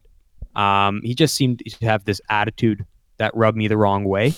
And I was not surprised in the slightest to hear those comments, especially when he was, you know, off that top pairing with, uh, you know, off the, the triplet line with with Kyle Connor, Wheeler, and Scheifele. You know he wants that Kyle Connor spot on the roster, but I just don't think Paul Maurice is going to give it to him. I think yeah. Kyle Connor plays too well with those two, don't you? Don't you? I do. Complements them very well. And yeah, what, earned, what him a, earned him a seven-year, seven million dollar deal. Yeah, what what a spoiled brat though. Like what a piece of shit throwing his mm-hmm. teammates mm-hmm. under the bus. Like why don't you take some ownership? And uh, mm-hmm. if you don't think you're you're getting enough, like how could you blame your success on oh like, obviously if I was playing with the better players I'd be way I'd be my numbers would be way better. Why don't you take some ownership and fucking try to make the second line into something? Like what you can't run a line? Like what what this guy's just he's such a prick and it makes me it makes me not want to cheer for Winnipeg anymore. Hmm. Uh, and if I were a GM, I wouldn't touch this guy. Honestly, for even for a great deal, I don't want this guy on my team. Like there's talks about him going to Montreal. I I would have I would have been a little bit upset. But uh, this guy, you know, he goes against everything we enjoy in a, in a hockey player. So uh, let's just I, I don't like this guy. So Almost, we'll, almost makes you like try to think how he gets along with those high characters, Scheifele and Wheelers. You know, oh, yeah, I can't imagine. I can't. I, I, I wonder how they get along. I'd love to be a fly on the wall for conversations in the breakfast room when, when they're catching up the the morning after a game. yeah, and and can you please remind me? I, I want to touch on the Matthews thing at the end because I, I, got um, a few um, things to say oh, about that too. Sure, sure. Okay, let's move on to the next team. Here. Okay, uh, we're into the top four in this in this great division. Needless to say, these four teams will be guaranteed playoff teams. I think. Yeah, that, that's yeah, safe to yeah, say. I think so. I think so. Uh, the fourth seed, the Colorado Avalanche. um, You're so I, hey, fucked, hey, man. Hey, hey, hey, hey! No, no, this is wrong. That, that, should be enough. This is and, wrong. Uh, I, you know, I'll, I'll, be honest, as the listeners know, I was a converter last year. Took all of 15, 20 games that's when Pierre McGuire and I jumped aboard the bandwagon and started going for this team. Um, I loved what I saw out of the top line. They were must-watch hockey. Pierre even went out and said he could see them in the Cup final against Tampa. Um, so you know the top line is going to continue being the top line here. Um, it, it, it, it, it's it's arguably the best line in hockey, next to the Pastrnak Bergeron Marchand line in Boston. Um, and of course, you get Nazem Kadri, who will be a better, you know, center than uh, Kerfoot. I mean, he's going to be able to hmm. drive a line. I've always believed in Naz. When he's got on the ice time in Toronto, he's always been an over 60, 65 point guy who can easily score 30 goals. Hopefully, he invigorates guys like Tyson Jost who need to show themselves, and and Valeri Nichushkin, who's yet to you know break out in what man, many pundits are saying will be a good career. Um, Andre Burakovsky, from what I hear, was a great acquisition. A lot of people are high on that one. Um, my concern here and why I have him fourth is the back end. Yes, you have Cale Makar, who I've converted to, and, and I love Kale. Give me some Kale all day, every day. but uh, you know, t- to me, I don't know. I, I just feel insecure about him having a, a top line role at such a young age. Uh, him and Sammy Girard, they're they're two explosive defensemen who you know aren't exactly known to be stoppers on the back end. So you know, for your top four to be Makar, Girard, Zadorov, and Johnson, I, I don't think that top four compares. I think it, in fact, pales to com- in comparison to St. Louis and Nashville's defense, which, which are just so stout. So, uh, you know, when you look at it that way, and you look at a goalie who's yet to prove himself over a whole 82 game track record, um, ultimately that that's a team that's fourth place for me. Wow. There's so many wrong things that you said. Well, So go on. many- Well, when do you want me to get into it? Now or later? I just did my take. Oh, okay, fine. Go ahead. Well, I, I, because I have them, I have them much later. Much All right, you keep going then. You keep trucking on. Forget what I said. Okay, number four. I'm not gonna forget ever what you said. Ever. You hurt my feelings. It's ridiculous the takes you have, and I got a lot to say about it. Doesn't Okay. matter. Dallas, number four. I love Dallas. I don't love Dallas. I, ju- I like their roster. Uh, love the defense. Love the goalies. Could be the best tandem in the NHL. Uh, love the top players. That is Benn Seguin, Pavelski, Radulov, and company. Uh, still, I don't like the forward depth. That's what had us shitting on this team in the playoff preview. If you remember, who is Rupert Hintz, uh, that kind of thing. Now, I think Hintz is He's great. yeah, he's not a ba- he's not a bad player. That uh, that has settled itself. But the rest of them, there's still some suspect names on that forward depth there. So that's the one weakness for me, and that's what has them uh, fourth out of this big four, so to speak. And I think it's, it's safe to say these are the big four in the Central now. Uh, weird year for Benn last year. Super weird. Uh, such a bad year that he was going later than guys like uh, you know Jake Guentzel guys like this. I mean, Gensel had a great year, but wow. Uh, I, I, I gotta think Benn's gonna bounce back up to 70 plus. I hear I hear he's been working on his his speed, his quickness over the summer in Dallas. Uh, Pavelski, wow, you you add a lot of character. You add a, a new level of scoring, like you said. He tips a lot of pucks, and uh, you know that that's good to add that layer. He's gonna be a net front on the power play. That's wonderful. And uh, last point there is Miro the hero. Miro Heiskanen, one of the top young defenders, premier young defenders, uh, future Norris candidate. A little bit buried right now behind Klingberg, but I think you'll notice that he might sneak onto some important power play minutes in the near future. And uh, even if he doesn't, I think this guy is pretty safe at 40 plus points. He's just so darn good. He went ahead of Cale Makar in the draft, uh, and f- I think Dallas is perfectly fine with that. This guy is a talented, talented guy. So uh, Dallas, this could change, but I have him at four, and uh, they're they're pretty good. The Dallas Stars came within a goal of winning the Stanley Cup last year. No, no, they didn't. Yeah, No, they forced they forced St. Louis into a double overtime in Game Seven, and lost off a off a hometown hero Patty Maroon overtime winner. yeah, but they if would they never. score, if they score in that, that overtime, the the script is Binnington is no longer a star. St. Louis doesn't have their one playoff championship they've been waiting to have for. Ryan O'Reilly isn't this this amazing trophy winner who seemingly wins all these trophies. Isn't that something? Yeah. One goal, inches, inches. Yeah. There were tons of opportunities. Dallas could have won that game. It's crazy. Um, so they're a great team. That's why I have them third, ahead of the Avalanche. Um, crazy. That's even crazy. to me, to me, they didn't win the offseason. Uh, that goes to Florida and Rangers, who made more, you know, acquisitions as far as quantity. But as, if there's one acquisition that defined the offseason, if there was one winning acquisition, it was the Joe Pavelski acquisition. And I'll tell you why. This was a team that basically was predicated on scoring on the top power play and scoring on the top unit, riding the Radulov Benn Seguin unit and not really having much else. Like like a Jason Dickinson's your second line. He's on your second line. Like the, the, basically their mentality was you guys score all the goals and the other guys will check really hard and just not let any scoring chances. And and Big Ben Bishop will just keep us in games.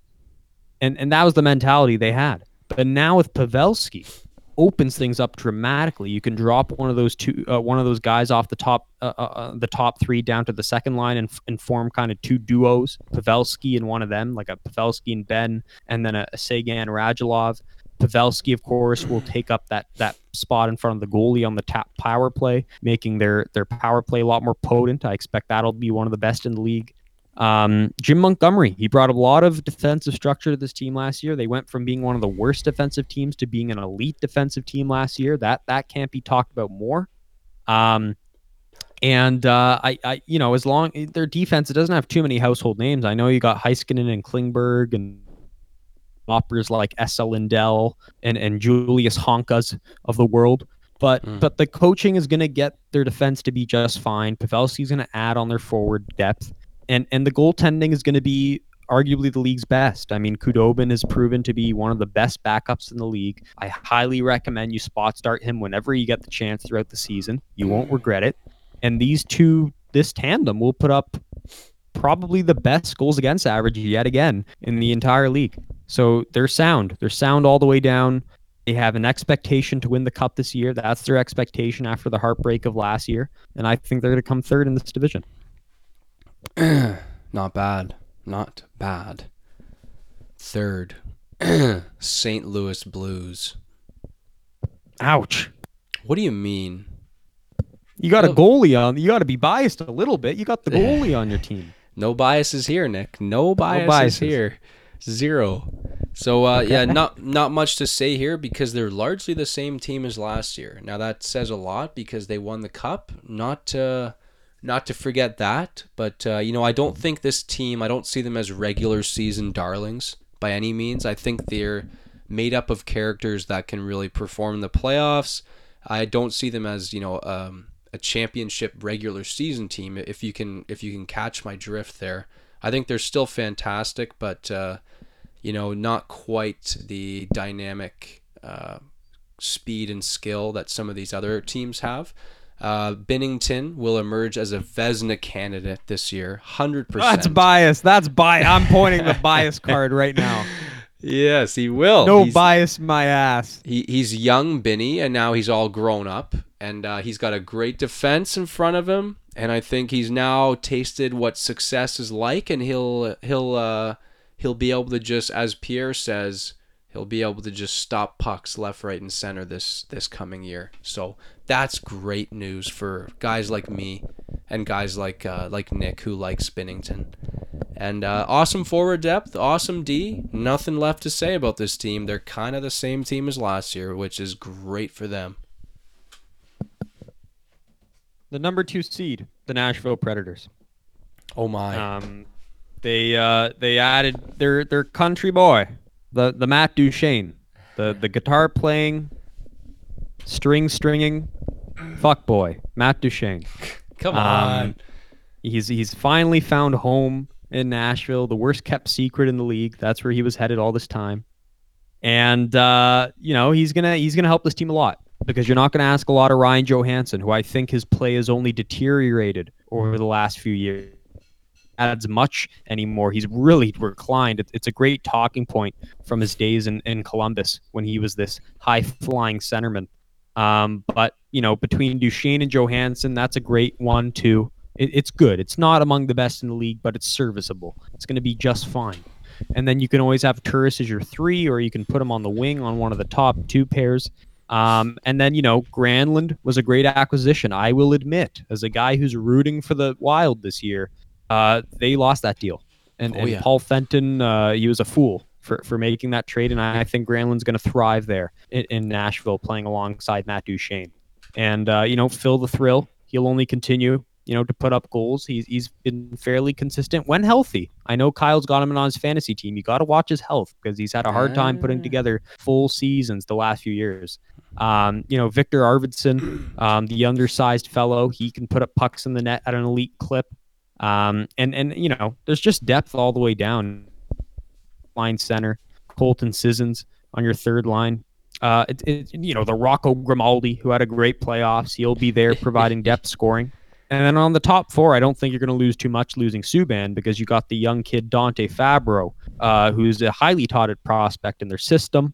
Uh, he's going to slot in right there with Mattias Ekholm on the second unit. Uh, the the super stud Roman Josi on that top Oh. line with Ryan Ellis.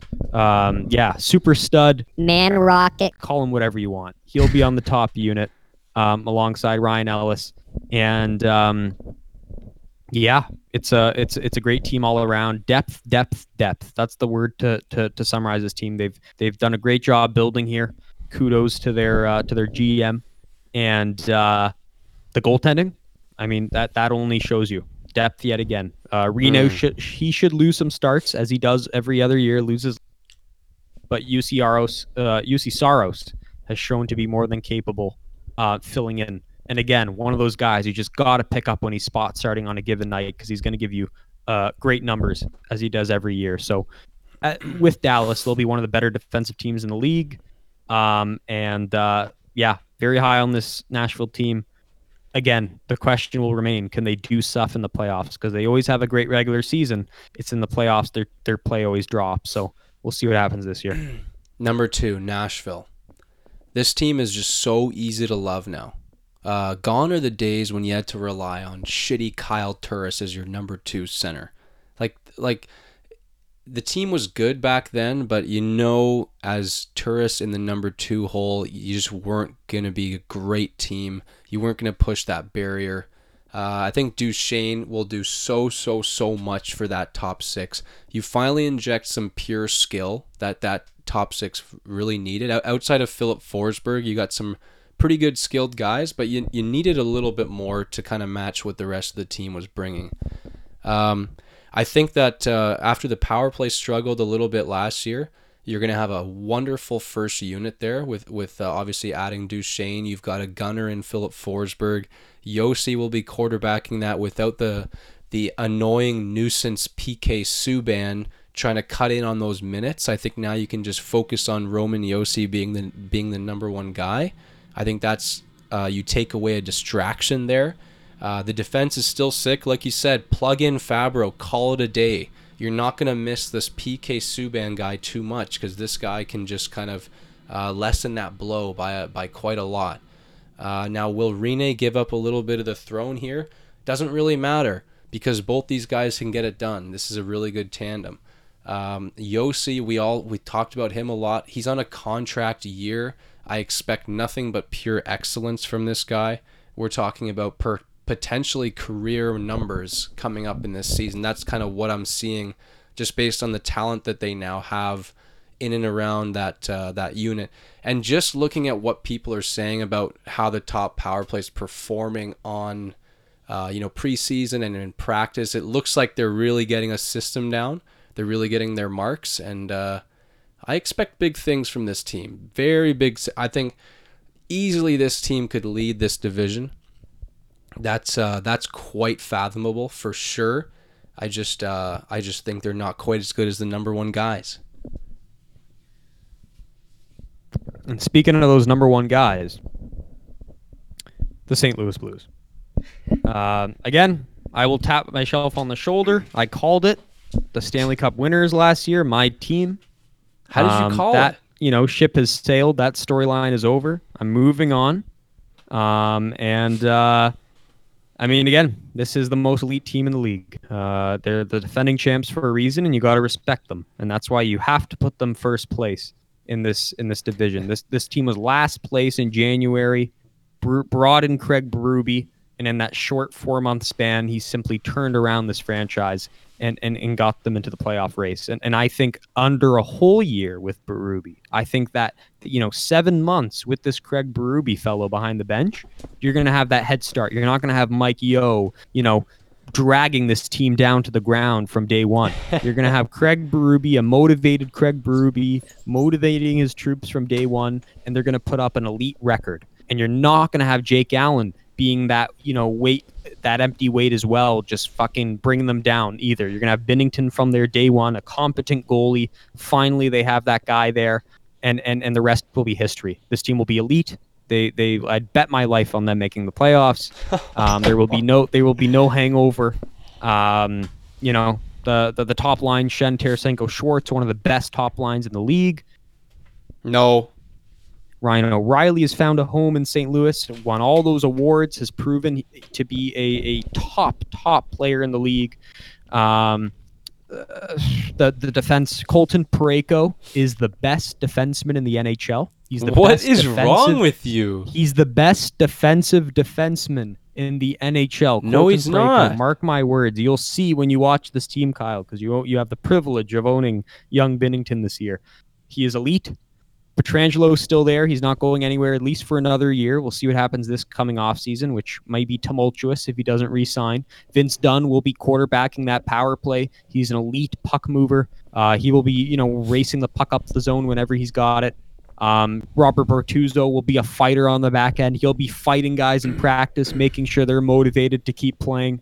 Um, and of course, Bouwmeester and Gunnarsson round out the, the best defense in the NHL. Um, nothing else can be said.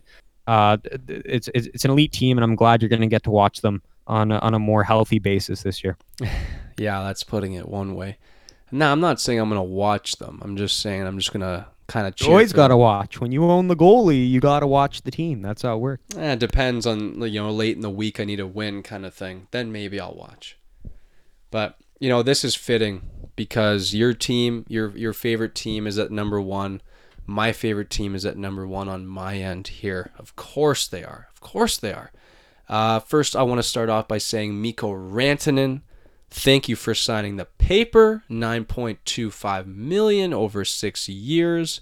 That's a friendly deal. That's not too bad. Well deserved money, and he didn't break the bank for the Colorado Avalanche, so that's great. The top line is back in business, and we've got the best NHL line in hockey. Screw Tarasenko, J- Jordan Schmal- Schmaltz, and uh, and whatever the hell the first guy's name is. Um, now with this Colorado Avalanche team, what is not to like? After an amazing offseason, it seemingly seems as if they've addressed any potential weakness that they've got. And I know I know you pointed out a few more and I'll I'll touch on that. The addition of Nazem Kadri adds some much needed depth and most importantly grit to this top 6. Burakovsky adds a little bit of skill as well. Uh, Jost is another year older. So all of a sudden, the main knock against this team last year was, oh, yeah, they don't have the depth outside of the first line. That has changed in a big hurry, especially if Burakovsky can morph into a guy that a lot of people have been saying for years is a is could be a really talented player. Uh, Kadri, obviously, we already know what he's all about. He's a 30 goal guy uh, on his best years and could put up 65 plus po- plus points. And it looks to me right now that he's going to get that bumper spot, that net front presence on one of the most lethal power play units. So that guy is a seriously good guy to own right now. Uh, and that's a step up from uh, from Soderberg or whoever was in that net front before. Uh, all of a sudden, again, you've got a wicked fourth line. Uh, you add Belmore, Bellemare to that fourth line, which adds an element that uh, the Colorado Avalanche haven't had in a long time. You've got Calvert, Bellemare, Wilson. All of a sudden, it's a line of tough checking junkyard dogs that can chip in a goal once in a while. Like that is an unbelievable asset. Uh, don't get me going on the defense. And I'm not even talking about the brand name guys, but you've got Connor Timmins, who was your best defenseman in camp and preseason, who is going to be starting in the AHL, just waiting in the wings. This guy, plug him into the top, the bottom pairing. Plug this guy into the bottom pairing. This guy is a top four defender easily Why did he make the team? Because it, there's just no room, Nick. There, who are you going to kick out? There's out? no room because he's not good enough. No, he he could he's easily could make the bottom pairing, but Why is he why not would they, ahead of Calle Rosen? why would they want him to play low minutes right now? He's a young player. So they're have they're gonna have him play top pairing until God forbid something happens injury wise. But you've got a guy who's a top four uh, NHL defenseman ready to plug right in. And this guy, if you remember correctly, when him and Makar were in the World Juniors, Connor Timmins was the guy earning best defenseman on Team Canada that year. This guy's a legit, unbelievable defenseman, and they don't even have room for him. Um, Calle Rosen, the, the the Avalanche guys, the pundits have been raving about this guy. Who is this guy? Where did he come from? He's had a shockingly good camp. He's going to be on your bottom pairing. No problems there. Uh, and I know you talked about how Makar and Girard aren't aren't necessarily stoppers, but Nick, th- these two guys are two of the top maybe five defensemen in the league. No exaggeration at moving the puck out of the zone at the most efficient way possible. I'm when I'm watching these games, and by all means, put them together. Girard Makar. This the puck literally does not stay in their zone, not for any amount of time more than it absolutely has to. These guys, they're it's right up the ice. If it's not with a pass, they're so good at skating. I know you saw that Girard spinorama the other day. They're so good at skating, they make room that way, and then either they skate it out or it's or it's on the tape. So I'm not worried about uh, any defensive liabilities there. Sure, they're going to get outworked every so often, just pure strength on strength, but I'm not worried about that. Grubauer is the number one goaltender. He proved that late last year. They don't make the playoffs. They do not make the playoffs if Grubauer doesn't put up like a 940 in the last like 20 games. This guy was unbelievable. Uh, he's been, you know, biding his time, paying his dues for freaking years. He's been a he's got like a career 920 unbelievable backup in his career. He's ready. This is a major cup contender. And right now, it's Cale Makar's season, and I cannot wait for this thing to get going. The jersey is ordered. The jersey is shipped just yesterday, and Wow. uh, it's uh, it's the third alternates. So I'm fired up. I'm ready. This team is going all the way. All the way is it winning the cup? They are my cup team. Wow. What a what a what an announcement. What to no one's surprise. the the rose colored glasses are on and No. What we have to do is is create another bet. yeah. After I Well, lost hey, last year's you bet. rev- you review these rankings, these standings, and you you you you, you make it known because uh, as the as the guy with the higher ground here who won the bet last year, I'll let you put forward the bet this year. But uh, hey, I don't mind those points, and again, I don't want to come off as the guy who dislikes this team because I came across and said I'm the converter. I, I I converted last year, and I do like this team fan base, and I do like the commentary team. I like watching this team; they're fun. And Cale Makar has proven superstar in the league at a young age. Uh, um, I just don't think they're up to snuff with the big boys. The the right now over a regular season span, anything can happen in the playoffs, but over 82, uh, you're you're not you're not ahead of St. Louis, Nashville, and, and Dallas. So uh, there you go. this team is this is the most excited I've been about a team in Great. 10 years. That's great. 10 years. Don't even don't Wonderful. even don't even talk about Bowen Byram. Who, by the way, Bowen if- Byram. Byram Bowen. imagine imagine this scenario. Imagine this scenario. His WHL season ends early. Okay? You've got you got him joining the Colorado Avalanche He for pulls the a Cale. Makar. He pulls a Cale. Now you've got two Cale Makars plus a Girard plus a Timmins. Yeah. I I can't get I can't get over this. That maybe they make a move. I don't know what to do here. There's too much talent. Yeah, There's they got a lot much. of cap space, so that's not a concern. It's too much talent. I'm I'm freaking out. I cannot wait for this team to oh, start. Oh, hey, hey, listen. I got lucky last year. My team went all the way, so maybe this is your year, It is. right? It's gotta be. So we'll see. We'll see.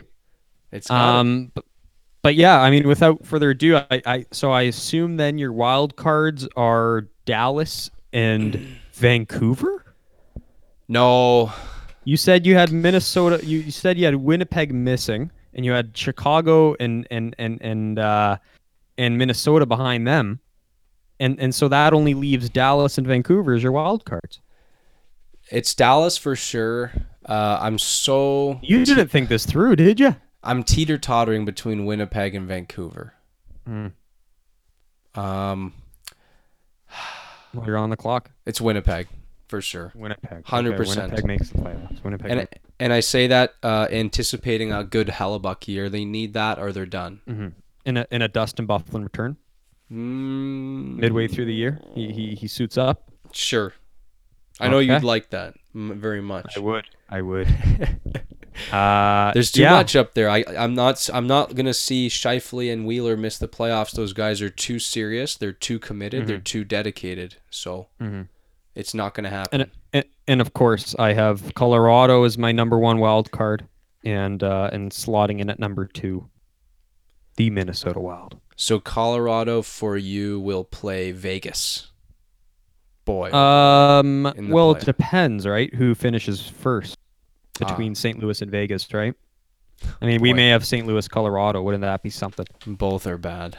Yeah, That would be great. that's. But uh, no, I mean, they, they come on. They they proved they could go toe to toe last year against San Jose, who I considered an elite team. So uh, they they're not worried about matchups. Just get in, get into the dance, and see what happens. Okay. Well, last question here before we end the show. Mhm. the Toronto Maple Leafs announced Auston Matthews captain after highly controversial moment in in Arizona. Matthews is the captain. No, no, no. I'm, I'm painting a picture. I'm painting a picture. Oh, you say scared me. you say what about the Toronto Maple Leafs? Oh, I mean, uh, the the whole their whole credibility is shot shot down. I mean, uh, the, the you can't do that from a PR perspective. That's PR 101. I mean, Yeah. that that news leaked. It, it was awful news. Um, you know, I know Matthews apologized, and and and a lot Barely. of people have his back on this.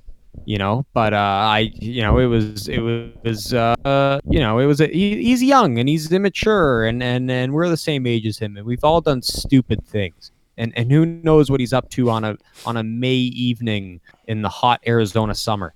But you know, regardless, you can't name him cap, and and I don't think I don't think this captain thing should even be a talking point, Kyle. I don't think Matthews was ever in the running for the captaincy. I'm with Bobby Mack on this one.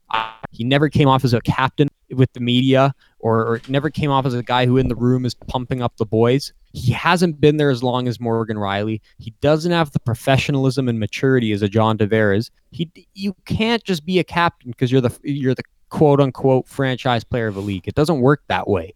Captaincy is through character, through kids like Shane Wright, and uh, you, you know that stuff doesn't grow on trees. So Matthews should never have been considered the captain. This shouldn't be a conversation we're having right now.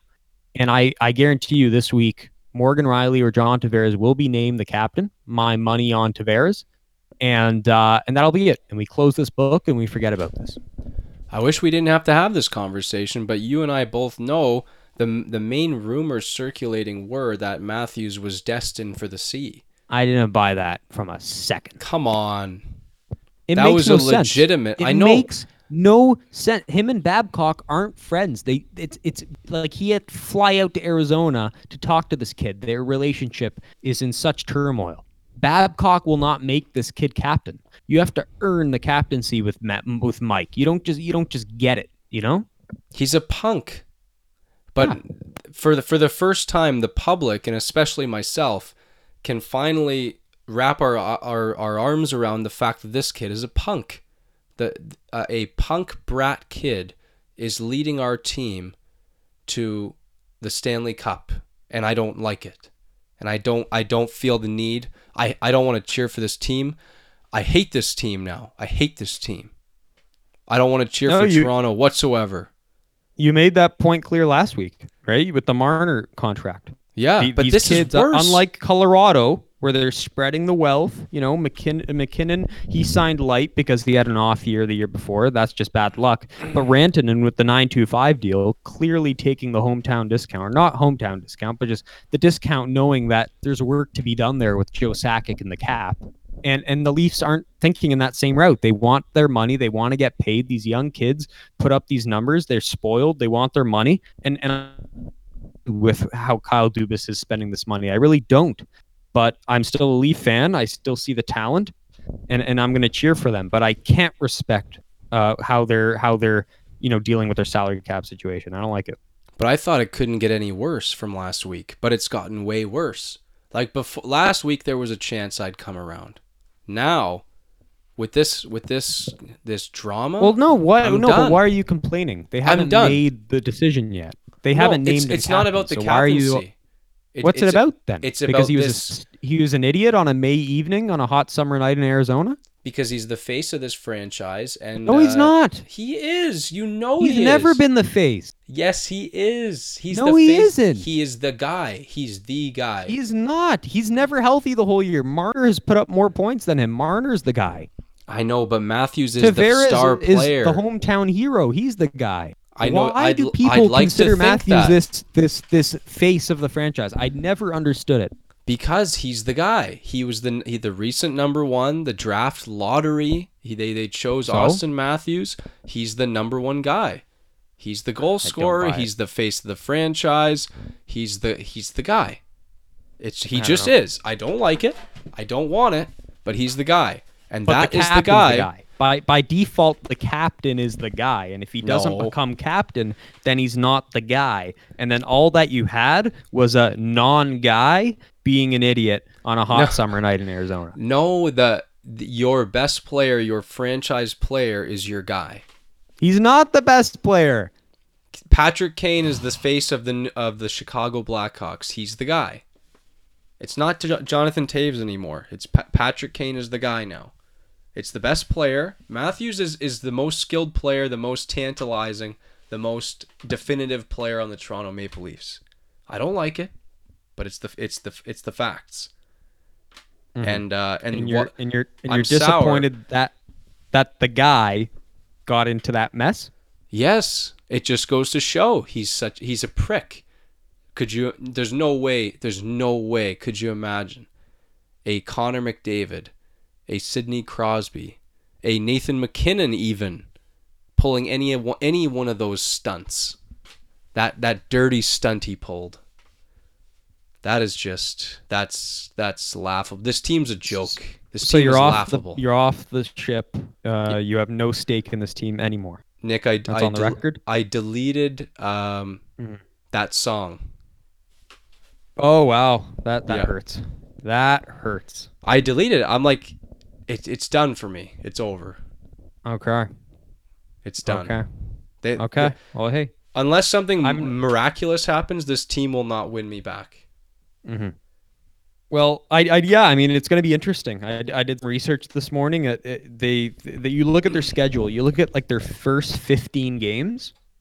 They only have two or three easy games. It's like something like three and 12 as far as like easy to hard games as far as matchups go. They have a grueling schedule in October. Good. a lot is going to be put to the test. Like it's going to be interesting because you're going to have that tumultuous situation hanging over them because that's fresh in their minds. You know, Matthews, he's scoring goals in this preseason, but he's not even celebrating. Like you can tell, like there's this weird, like just dark darkness surrounding this this roster and, and that player in particular. And uh, you know, you have that factor. You have the Babcock firing potentially if they don't make. So this could be a very tumultuous October in the city of Toronto. So as a Leaf fan who's realistic, uh, you know, I'm gonna be I'm gonna be sitting with my arms crossed and, and evaluating this team pretty quick. yeah, I think that's appropriate. Well, we should we should we should wrap it up. Yes, this two-hour marathon edition of the Rink Moose podcast, season two, episode two, is coming to a close. We hope you enjoyed our predictions for what they matter. I'm sure Kyle will go to the drawing board and think of a great bet for this coming year. Um, and and I, and I hope you all enjoyed the Shane Wright story. I think you're going to be hearing more and more about him in the years to come. And, and I was glad I got to you know share a moment with him early in his young. So uh, without further ado, thank you for listening. We will be back in a few weeks' time. Uh, we will be live back in our studio in Toronto, recapping. Uh, we hope you tune in then. And until then, take care and enjoy the start of the regular season. Rink Moose is signing off. Schmuck.